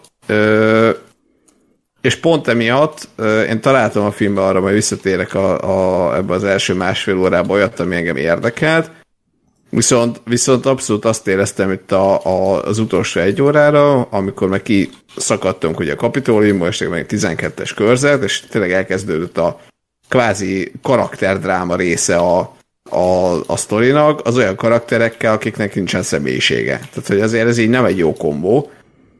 Úgyhogy ebben abszolút egyetértek a, az Andrussal abban, hogy, hogy ezt valahogy vagy jobban megírni, vagy, vagy tényleg úgy elosztani a filmet, hogy ne, ne az legyen az érzés az embernek, hogy a, a, a harmadik felvonás az gyakorlatilag egy leváló történet, ami, ami ráadásul mondom, nekem legalábbis olyan karakterekről szólt, akik nem nagyon érdekeltek ezen a ponton már, mert nem volt személyiségük.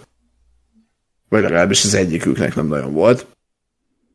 Úgyhogy abszolút egyetértek abban, hogy ez, ez, ez egy nagyon, nagyon fura és nem igazán jól működő uh, elosztása volt a filmnek. A, én azért vagyok most nehéz helyzetben, mert én olvastam a könyvet is, és valahol meg tudom érteni azt a kritikát, amit mondtok, viszont nem tudom elválasztani a filmélményt a könyvélménytől, mert ugye a könyvélmény az konkrétan ö, belső monológokra épül, a Snow belső monológiaira, és így van megírva a könyv az ő szemszögéből. Ö, és amit elolvastam könyvben, azt át tudtam vinni, film, tehát hogy bennem volt a, még a könyv, amikor néztem a filmet, és azért hozzáraktam azt az infót a filmhez, amit olvastam a könyvben. Viszont a film szerintem nem ad elég időt arra, meg nem is ad elég ö, eszközt, hogy a, ezt a Snow karaktert felvázolják. Ha most nagyon, ha próbálok kijönni ebből a buborékomból, hogy most a, a könyvet is olvastam, mert ö, amit például a Killernél is mondtam, hogy kellenek a belső monológok, hogy azért átadjanak egy bizonyos információt a karakterről, és ott dramaturgiai eleme van ez az önállítás. Na itt is egy nagyon fontos eleme ennek a, a regénynek az, hogy ismerjük a szónak a gondolatait. És a filmbe ezt azért nagyon nehezen lehet áthelyezni, úgy, hogy nincs monológ. Úgy, és igazából a Snow az úgy magába ö, beszéli ezt meg, nem a környezetével. És akkor ezt hogy csinálod meg? A dűnének is ugye ez, a dűnét például nem olvastam, de hogy tudom, hogy a dűne is ugye belső monológokra is épül, és hogy e, ott is ez egy nagy hiba elvileg a filmben. És ezt én éreztem úgy, hogy nem olvastam a könyvet. A, és lehet, hogy itt is ez, ez, ez itt a, a, a fő baj, de közben meg azért a Coriolanusnak a történetét szerintem uh, úgy sikerült annyira bemutatni, hogy a, azokat a, az alapdolgokat, amiket ő, ő, amik ők mozgatják, és e- e- ez igazából egy dolog, a, a saját célja, hogy ő mindig a saját célját tartja a saját szeme előtt, tehát hogy így a könyvben például mindig így egy kicsit ilyen álszent gecinek tűnik, hogy így mindent kritizál, mindenkit kritizál, és tényleg csak a saját dolgait akarja felhajtani, és van egy ilyen kis súlyeltartás, miközben tisztában van azzal, hogy ő is szegény családból jön, vagy hát legalábbis egy olyan családból, amit ugye lenéznek a kapitóliumba jelenleg, vagy hát egy ilyen kisebb család.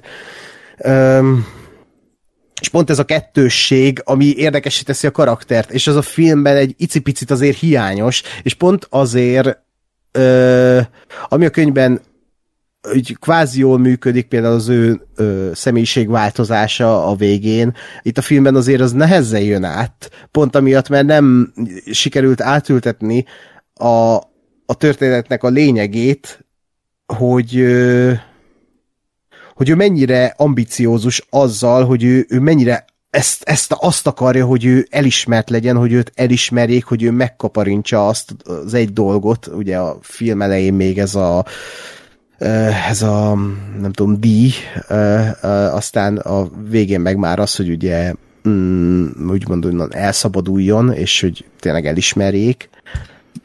Uh, és ez, ez szerintem a filmben újra kéne néznem, de úgy emlékszem, hogy azért nem annyira volt jelen, vagy nem volt érezhető. Uh, az... És ez, ez volt a legnagyobb baja szerintem a filmnek a könyvhöz képest. És az amúgy a... a nézőknek is, bocsánat. Igen. Pont. Ja, az volt a baj a filmben, mondom ezt úgy, hogy én nem olvastam, hogy, hogy nem volt egyértelmű, hogy, hogy neki most melyik a, a tényleges személyisége. Tehát, hogy benne volt így ez, ez a, ez a ö, hatalomra vágyás, meg, meg hogy bizonyítani akar, meg hogy ugye elszegényedett család és izé, visszaállítani a régi dicsőséget, ez, ez úgy ott volt, ezt az elején lehetett érezni. Meg még addig is oké, okay, hogy jó, nyilván pont emiatt ö, ö, teper, mert kell neki az ösztönni, meg emiatt ö, karolja fel a, a, a csajt, és hogy ott kezdett el ez nem egyértelművé válni, amikor aztán a, a, a csajjal ugye elkezdtek összejönni, vagy elkezdtek ha. úgy tűnt, mintha érzelmek szövődni egymás irányába, majd ugye a filmnek a vége az megint az lett, hogy ő a, a elárulta a csajt, vagy hát, hogy ott azért, uh-huh. ö, megint az lett a fontosabb, hogy az ő a saját ö, ö, céljai, meg a saját ö, érdekei érvényesüljenek. És az nem volt világos, hogy most akkor a, ő végig egy ilyen geci volt, aki, aki, akit végig a, a, csak a saját ö, előrejutása foglalkoztatott, vagy mondjuk a csajjal valamennyi abból ténylegesen valós volt, hm. vagy a csaj árulta el, és ő azért lett ilyen geci, hm. mert, mert, mert ez is egy működő történet lenne, hogy ő, ő, ő, ő téri egy nagy szerelmi csalódás, és emiatt válik a, a, a Hunger Games re, vagy hát ennek a filmnek a végére egy ténylegesen egy gonosz karakter. Ez, ezek mind működő ö, ilyen arhetipusok, vagy mind működő sztori ö, felépítések, csak egyáltalán nem volt világos, hogy most melyiket nézem.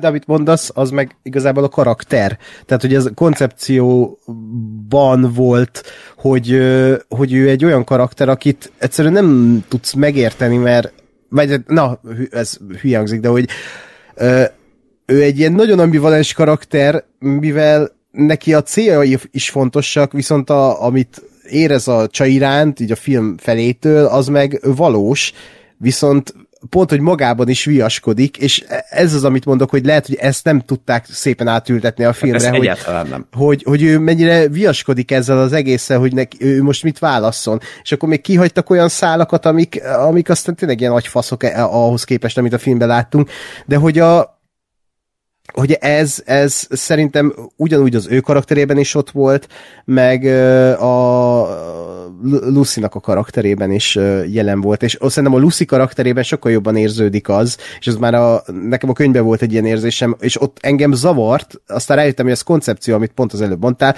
hogy bazd meg, nem tudom eldönteni, hogy ez a csaj most megjátsza magát, vagy vagy tényleg e, e, úgymond így flörtöl a, a Snow-val, és hogy ő, ő, ő, neki most ez így bejön, és hogy ő is tényleg szerelmes ugye a, a, a történet második és harmadik felében, és igazából ez is a karakter, és, és azt megértettem így a filmben is, mert világos volt, hogy ő is a túlélésre játszik, hogy őnek is igazak ezek az érzések, de hogy azért így a cselekedeteiből, és ahogy viselkedik bizonyos szituációban, például amikor Snow ott lelövi azt a, a, az embert a, a koncerten, akkor a, ott is azért, tehát marad a Snow mellett mindaddig, amíg nem válik világos, hogy Snow a legjobb barátját is feláldozta, csak azért, hogy hogy ő, ő előrébb jusson a, a, ranglétrán. Tehát, hogy uh, itt, itt két olyan embernek a kapcsolatát látjuk, akik viaskodnak önmagukkal és a céljaikkal egy olyan rendszerben, és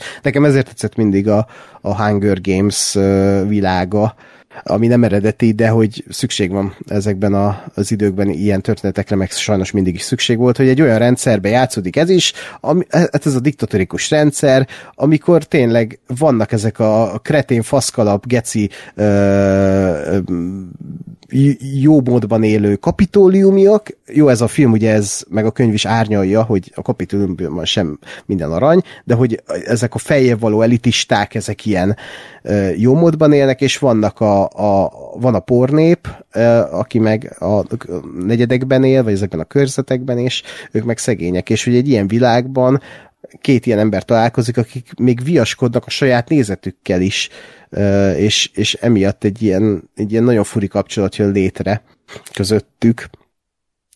És szerintem ezért töké ez a film, mert én a Hunger Games trilógiába sose szerettem azt, hogy az végtére is valahol egy ilyen, tényleg egy ilyen klasszikus young adult, romantikus uh, cucc valahol. Hogy, hogy ott, ott, ott volt a Pita, meg a, a Gail, azt hiszem úgy hívták a másik karaktert, és hogy ott... Hát ugye, a, ez a harmadik Hemsworth, vagy a másik Igen, a, az új, új Gerált. de hogy de hogy igen, tehát, hogy ott, ott nagyon erre mentek rá, hogy, hogy akkor most jaj, hogy kit választ. Itt, itt ennél a történetnél még pont az az érdekes, hogy, hogy a szerelem az így létezik, de hogy, hogy milyen áron, hogy milyen szemszögeket néz az a két karakter, és szerintem ez egy nagyon több dimenziós ö, ö, kapcsolat, és nagyon érdekes szerintem. Ö, itt ennél a filmnél én nekem az volt a fura, hogy rövidnek éreztem. Tehát, hogy pont amiatt, hogy, hogy még lehetett volna ebben még szuszakolni valamit, egy, egy ilyen 20 percet még lehetett hozzá dobni, és akkor uh, talán uh, jobban átadja azt, amit a könyv is átadott, de szerintem ez egy kurva jó blockbuster a mai filmkínálathoz képest, és talán a legjobb Hunger Games film, vagy hát legalábbis a második mellett a legjobb.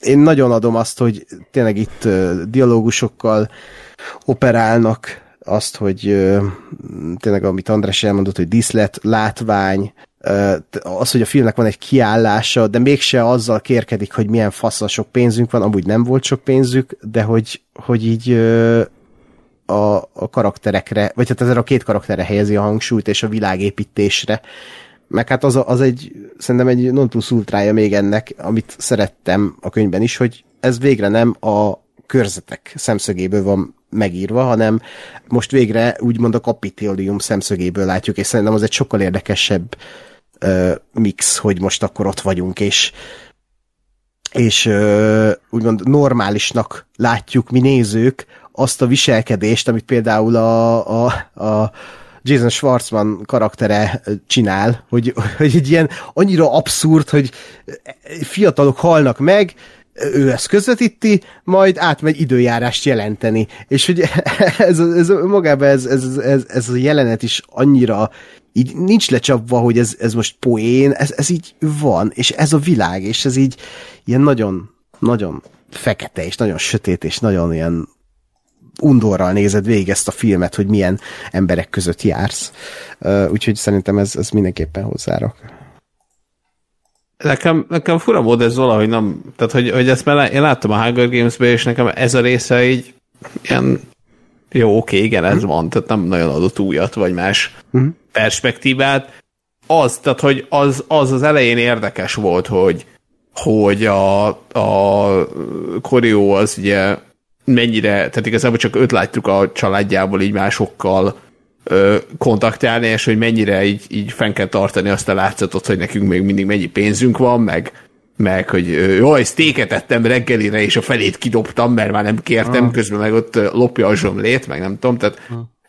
ez, ez szerint, na ez érdekes volt, tehát ez, ez adott egy pici extrát, de, de nekem így az egész, egész ö, ö, világnak a látásmódja az, az nem változott, vagy nem nagyon bővült ki ö, számomra, ami ami érdekes volt, hogyha ez gondolat, még van bárkinek, akkor még nem megyek tovább. Akkor szóljatok. Mehetsz. Jó, lejárt az idő. Ö, ugye, ami, ami nekem érdekes volt, vagy érdekes lett volna ebbe a filmben, az a magának a viadalnak a másmilyensége a Hunger Games filmekhez ö, viszonyítva, és nekem ezért volt az első másfél óra érdekes, mert ott még így, így néha voltak ilyen morsák, meg néha kaptam valami érdekes információt, és aztán az utolsó órában, hogy a kurára nem.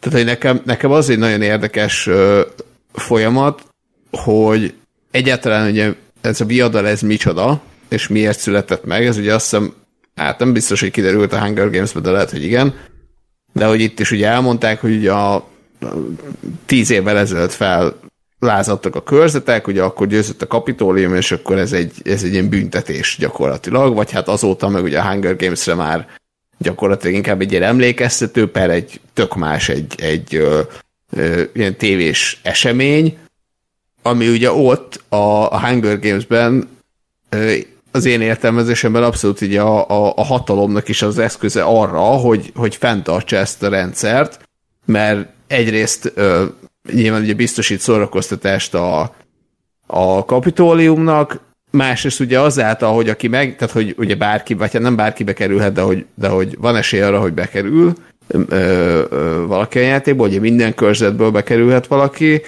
és ugye ott van a remény, ami ugye egy ilyen elnyomó társadalomban az, hogy valamennyire legalábbis tudjon működni, ahhoz ott kell, hogy legyen, hogy így aki nyer, annak egyrészt az élete onnantól az rendben lesz, tehát hogy lesz pénze, meg ugye a körzete is ö, kapni fog ellátmányt, és ezáltal megvan az is, hogy, hogy oké, okay, ez egy borzalmas dolog, de még mindig ad egy kis reményt, hogy legalább hát, ha bejutok, és hát, ha nyerek, akkor mondjuk jó lesz az életem, meg a családomnak, meg a körzetemnek egy kicsit jobb lesz. És ez, ez ugye a, a, abszolút a, az elnyomó kapitóliumnak a kezére játszik, mert egy picit később lesz ebből felkelés. És ugye itt meg még azt látod, hogy, hogy ez még egy tök, tök fapados az egész, tehát tényleg a, a az eddigi viadal az annyi volt, itt egy nem tudom én 30 méteres uh, arénába beküldtek uh, 24 embert, és szerintem én ezt képzelem el, hogy általában ilyen nem tudom, egy óra alatt így leverték egymást, és most ez a viadal azért tartott sokáig, mert ugye szétbaszták a, az arénát, és megnyíltak ilyen extra dimenziók, hogy föld alatti uh, folyosók, meg, meg szellőzőrendszer, Na, és oda akarok kiukadni, hogy nekem az, az tök érdekes, hogy hogy a viadal hogyan fejlődhetett ebből a, ebből a szintből oda, amit látunk a Hunger Games-ben, ö, illetve hogy ezt az egészet, akár ezt a viadalt, akár azt a viadalt a, a, az ebben a világban élők, ezt hogyan, hogyan fogadják, vagy megint csak mi a társadalmi reakció arra, hogy történik egy ilyen ö, borzalmas és eléggé beteg valami minden évben. És hogy ez így nem azt mondom, hogy mindenkinek oké, okay, de hogy azért ez így van. Hm? És hát ez de nem nagyon derült ki, és volt rá három, három morzsa körülbelül az első másfél órájában a filmnek, meg egy negyedik a, az utolsó tíz percbe, és kettő között meg volt egy egy óra, ami meg halál érdektelen volt. Megint a 12-es körzetben, jaj, ugyanannál a fánál, meg jaj, ugyanannál a tóparton, és ö, basz meg. Jaj, ugyanazt énekli, Katnissnek hívják a üzé, vízi krumplit. Hú. Igen. Pitából ették a gíroszt. Fú, ez, fú. Ez, ez, ez aljas volt. De hogy ez így felébredtél, és így, így, így mögém lopakodtál, és így vesére egyet. Jaj. Na, igen, azért nem tudtam annyit hozzászólni, mert, mert egy hónapja láttam, és azért ezt sem... Meg nem vettem levegőt. Hát egyrészt, másrészt meg ez nem volt nekem egy nagyon maradandó élmény. Azt tudtam, hogy, hogy kicsit olyan volt, mintha a Star Wars előzményfilmeket néztem volna, hogy három filmet így egybe belesűrítve, és nem jött annyira át a, ez az antihős sztoria. Meg lehet, hogy a Napóleonnál is ez volt a problémátok, hogy így oké, okay, lehetett érteni, hogy A, B, C jelenet hogy következik egymásból, de a kettő közötti szövetet nem sikerült élettel feltölteni, meg hát Ákosnak ott volt plusz szövetként ugye a könyv, ami gondolom azért nagyban kisegítette ezzel kapcsolatban. Úgyhogy én, én is kicsit azt éreztem, hogy nem, nem jött át ennek az egésznek így a, a személyes tragédiája. Nem tudtam, hogy melyik ponttól számítva mondható ki, hogy egy aljadék ember, hogy ő végig az volt, vagy, vagy, vagy tudom, hogy Ákos, hogy ez a lényeg, csak gondolom az egy könyvben ez egyértelműbb, nem? Tehát ott azért jobban nyomon követhető ez. Hát, de amit az előbb is beszéltünk, hogy ez az ambivalens karakter végig, tehát amikor egy olyan karaktert követsz, akiben látod, hogy, hogy nyilvánvalóan azok a, a, a, nem azok az emberi értékek fontosak, a, ne, nem az emberi értékek fontosak, na, inkább ezt mondom, hanem a saját jóléte, és a saját családjának jóléte. De hogy közben meg attól függetlenül nem tudod elítélni, hogy saját magának akar jót, és belehelyez egy ilyen embernek a, a perspektívájába, akkor tudsz azonosulni az ő cselekedeteivel. Most ezt a könyvről beszélek. A filmben én úgy vettem észre, hogy, hogy ő, ott úgy akarták felépíteni, mivel nincs belső monológ, vagy hát nincs narráció, így, így mint egy klasszikus film, hogy, hogy akkor az elején jó fiú, és akkor ahogy haladunk a film vége felé, úgy, úgy válik ő egy, úgymond, úgy, úgy alkalmazkodik ehhez a rendszerhez, és úgy veszi fel a, a vonalát. Én legalábbis nekem a filmből ez jött le, hogy, hogy mit tudom én, főleg a harmadik fejezetnél, amikor ugye meglátja úgymond a való életet, akkor akkor ott a, nyilván amikor a spoiler, amikor ott a Lucy elhagyja az erdőbe, akkor, akkor az lesz az ilyen utolsó koporsó szög, és akkor, akkor ugye, hogy a legnagyobb köpedelem egyébként, amit tudok mondani erről a filmről, ez az egy dolog, ahogy hogy ez a kurva narráció végén, ez engem úgy fejlegesített, és azt hittem, hogy csak az előzésbe uh, hagyják benn, hogy így ezt a, ezt a pontot ezt így oda teszik, hogy, hogy akkor ő gonosz lesz, hogy mindig az öl meg, amit a legjobban szeretik. Tehát a kurva életben. Jó, hogy nem mondta ki, hogy... Láttam a filmet. Hogy kiderült, hogy nem énekes madár vagyok, hanem kígyó. Hát kb. baszki, tehát, hogy nem rosszabb este.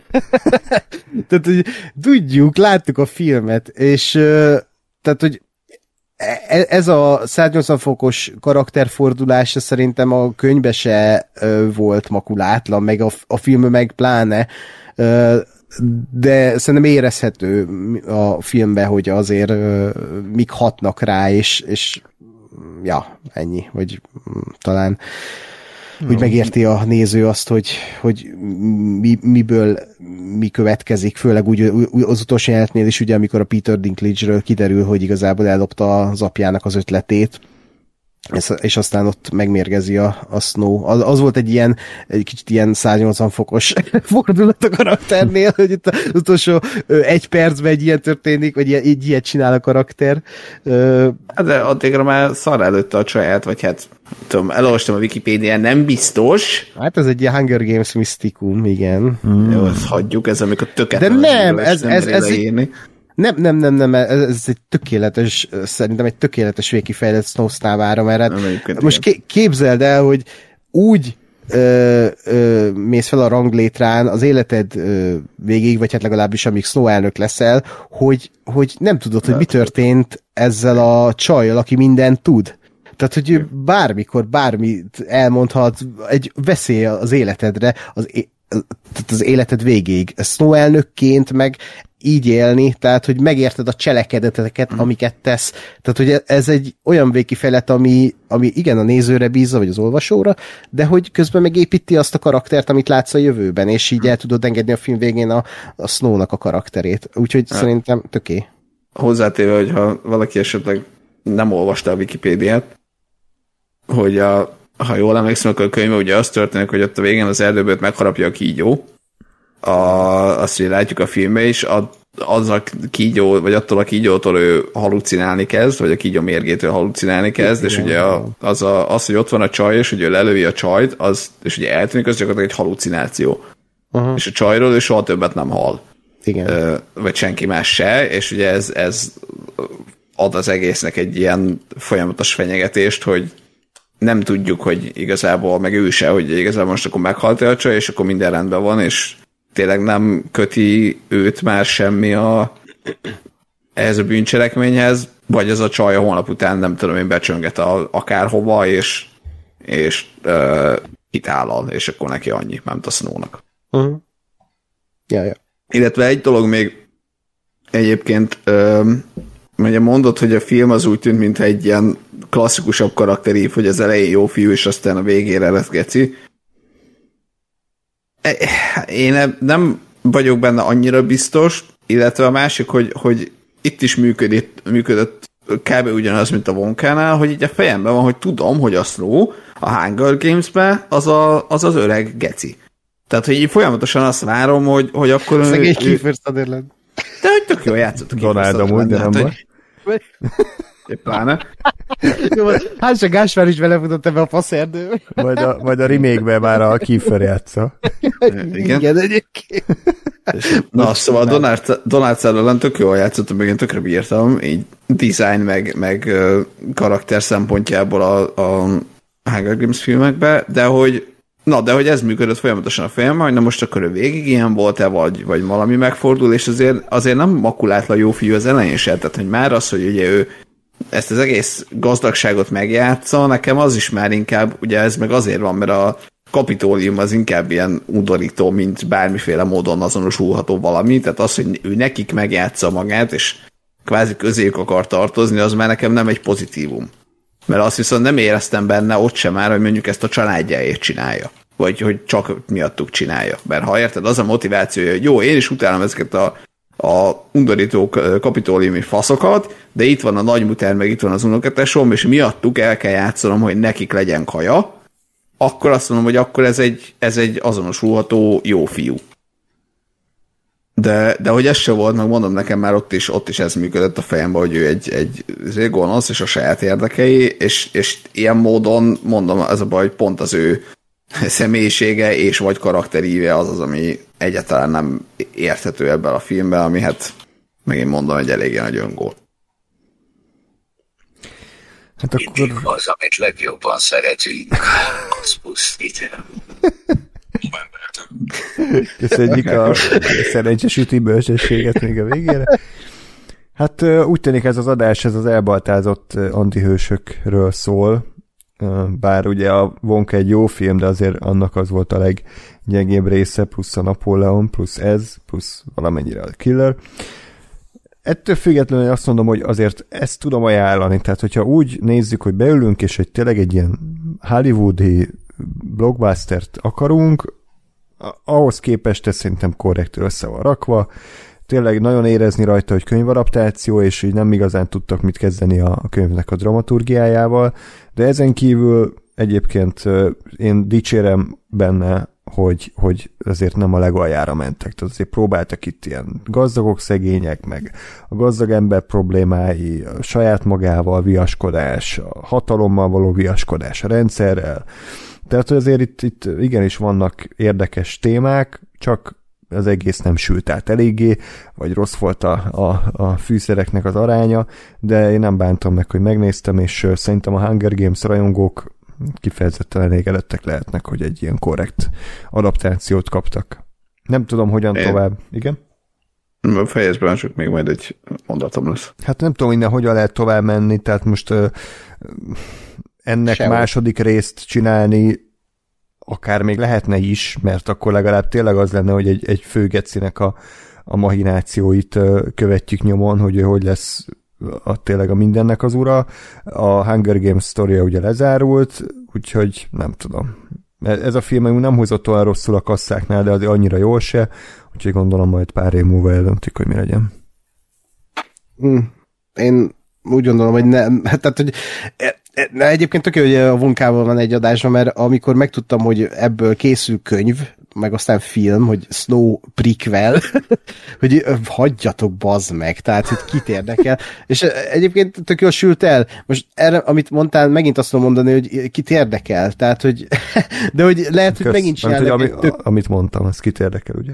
Ja, persze. Egyébként, ha nem te mondtad volna, akkor azt mondom, hogy kurva jó. Nem, az, hogy, hogy, hogy most egy snow folytatás, vagy hát egy ilyen az éhezők, énekes madarak és kigyók balladája kettő, az, az. A visszatérés, vagy még egy alcímet azért még Jaj. lehetne rakni. Második verszak. Még balladább. Igen. Jobb, hogy, jobb ladája. Igen, tovább. igen, igen. De hogy mm, van ebbe potenciál, nyilván az egész univerzumban van potenciál, csak szerintem már annyi mindent elmeséltek, hogy, hogy nem tudom, hogy kell-e még. Tehát a csúcson kéne abba hagyni, én úgy érzem, és nem kéne ütni ezt a vasat, amíg meleg.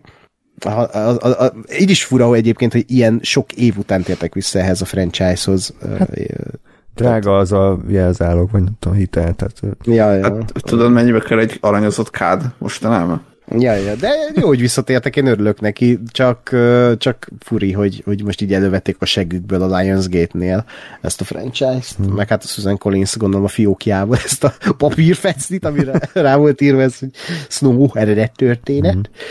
Ö, meglátjuk, hogy, hogy hogy alakul ez a franchise. András, még nem lőtted el a Snorri Story uh, szóvicet, ugye? nem. Jó. Ö, Oké, Jó. okay. akkor én se Jó. lövöm el, mert annyira De jó, hogy nem hogy, tetted. annyira olyadék, hogy nem süllyedek le ide. Ö, na, a, köszönöm. Film, filmhez még egy dolog, hogy, hogy szerintem a, a production design az Mi van? jó. Szólj, ha meg vagyunk, megvárjuk. Utálom Budapestet. Jó? Oké. Okay. Hát Gáspár, hát hogy mondhatsz ilyet? Nem, így- nem így ismertelek meg. Ja. Olyan elképesztő valósághű volt. Szóval a, a production design azt szerintem kurva jó volt ebben a filmben. Én, én nagyon-nagyon bírtam azt, hogy, hogy egy ilyen tudom, 40-es évekbeli német és per uh, mindjárt eszembe jut szovjet brutalista uh, épületek. Ilyen jugoszláv feeling. Hát, igen.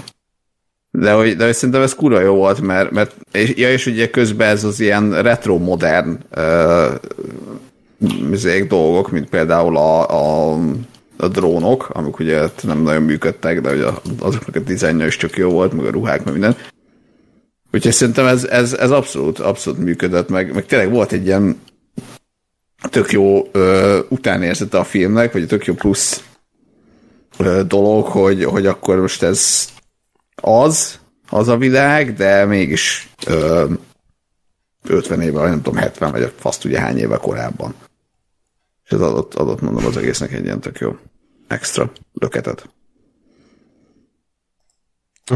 Jó. Ö, igen, egyetértek vele, hogy ez volt az egyik legjobb része a filmnek. A, nem úgy a látvány, hogy hú, mennyi CGI, meg mennyi akció, meg mennyi űrhajó, hanem, hanem volt egy egységes, tök Egy kreatív design. dizájnja. Megnéztem, és sosem nézem meg a production designer ki volt. Ö, Uli Hanis, német hát nem tudom, nem férfi vagy nő, nem tudom, hogy az Uli az most milyen, izé, és ő a, a Tom Tickvernek volt az alkotótársa, tehát a Parfüm, meg a Felhő Atlasz, Ah. meg egy csomó ilyen filmet csinált, úgyhogy ja, tehetséges az űrge. Durva. Hát meg ilyen külsőkön forgattak, ez szerintem tök sokat számít, meg látszik a filmen, mm. hogy kimentek Lengyelországba, és ott, ott nyomatták, de hogy ez azért tényleg meglátszik minden egyes képkockáján a filmnek. Ja. Na, úgyhogy ennyi volt a, a mai adásunk. Nagyon szépen köszönjük, hogy velünk tartottatok. Írjátok le a véleményeteket az adott filmekről, illetve sorozatokról, és hát terveink szerint idén még jelentkezünk akár több adással is, majd kövessétek a Facebook X oldalainkat, meg YouTube-ot, meg mindent, hogy lássátok az aktuális frissítésénket, a hírfolyamokat, és Ákost, hát kövessétek Twitteren, mert nagyon aktív, X!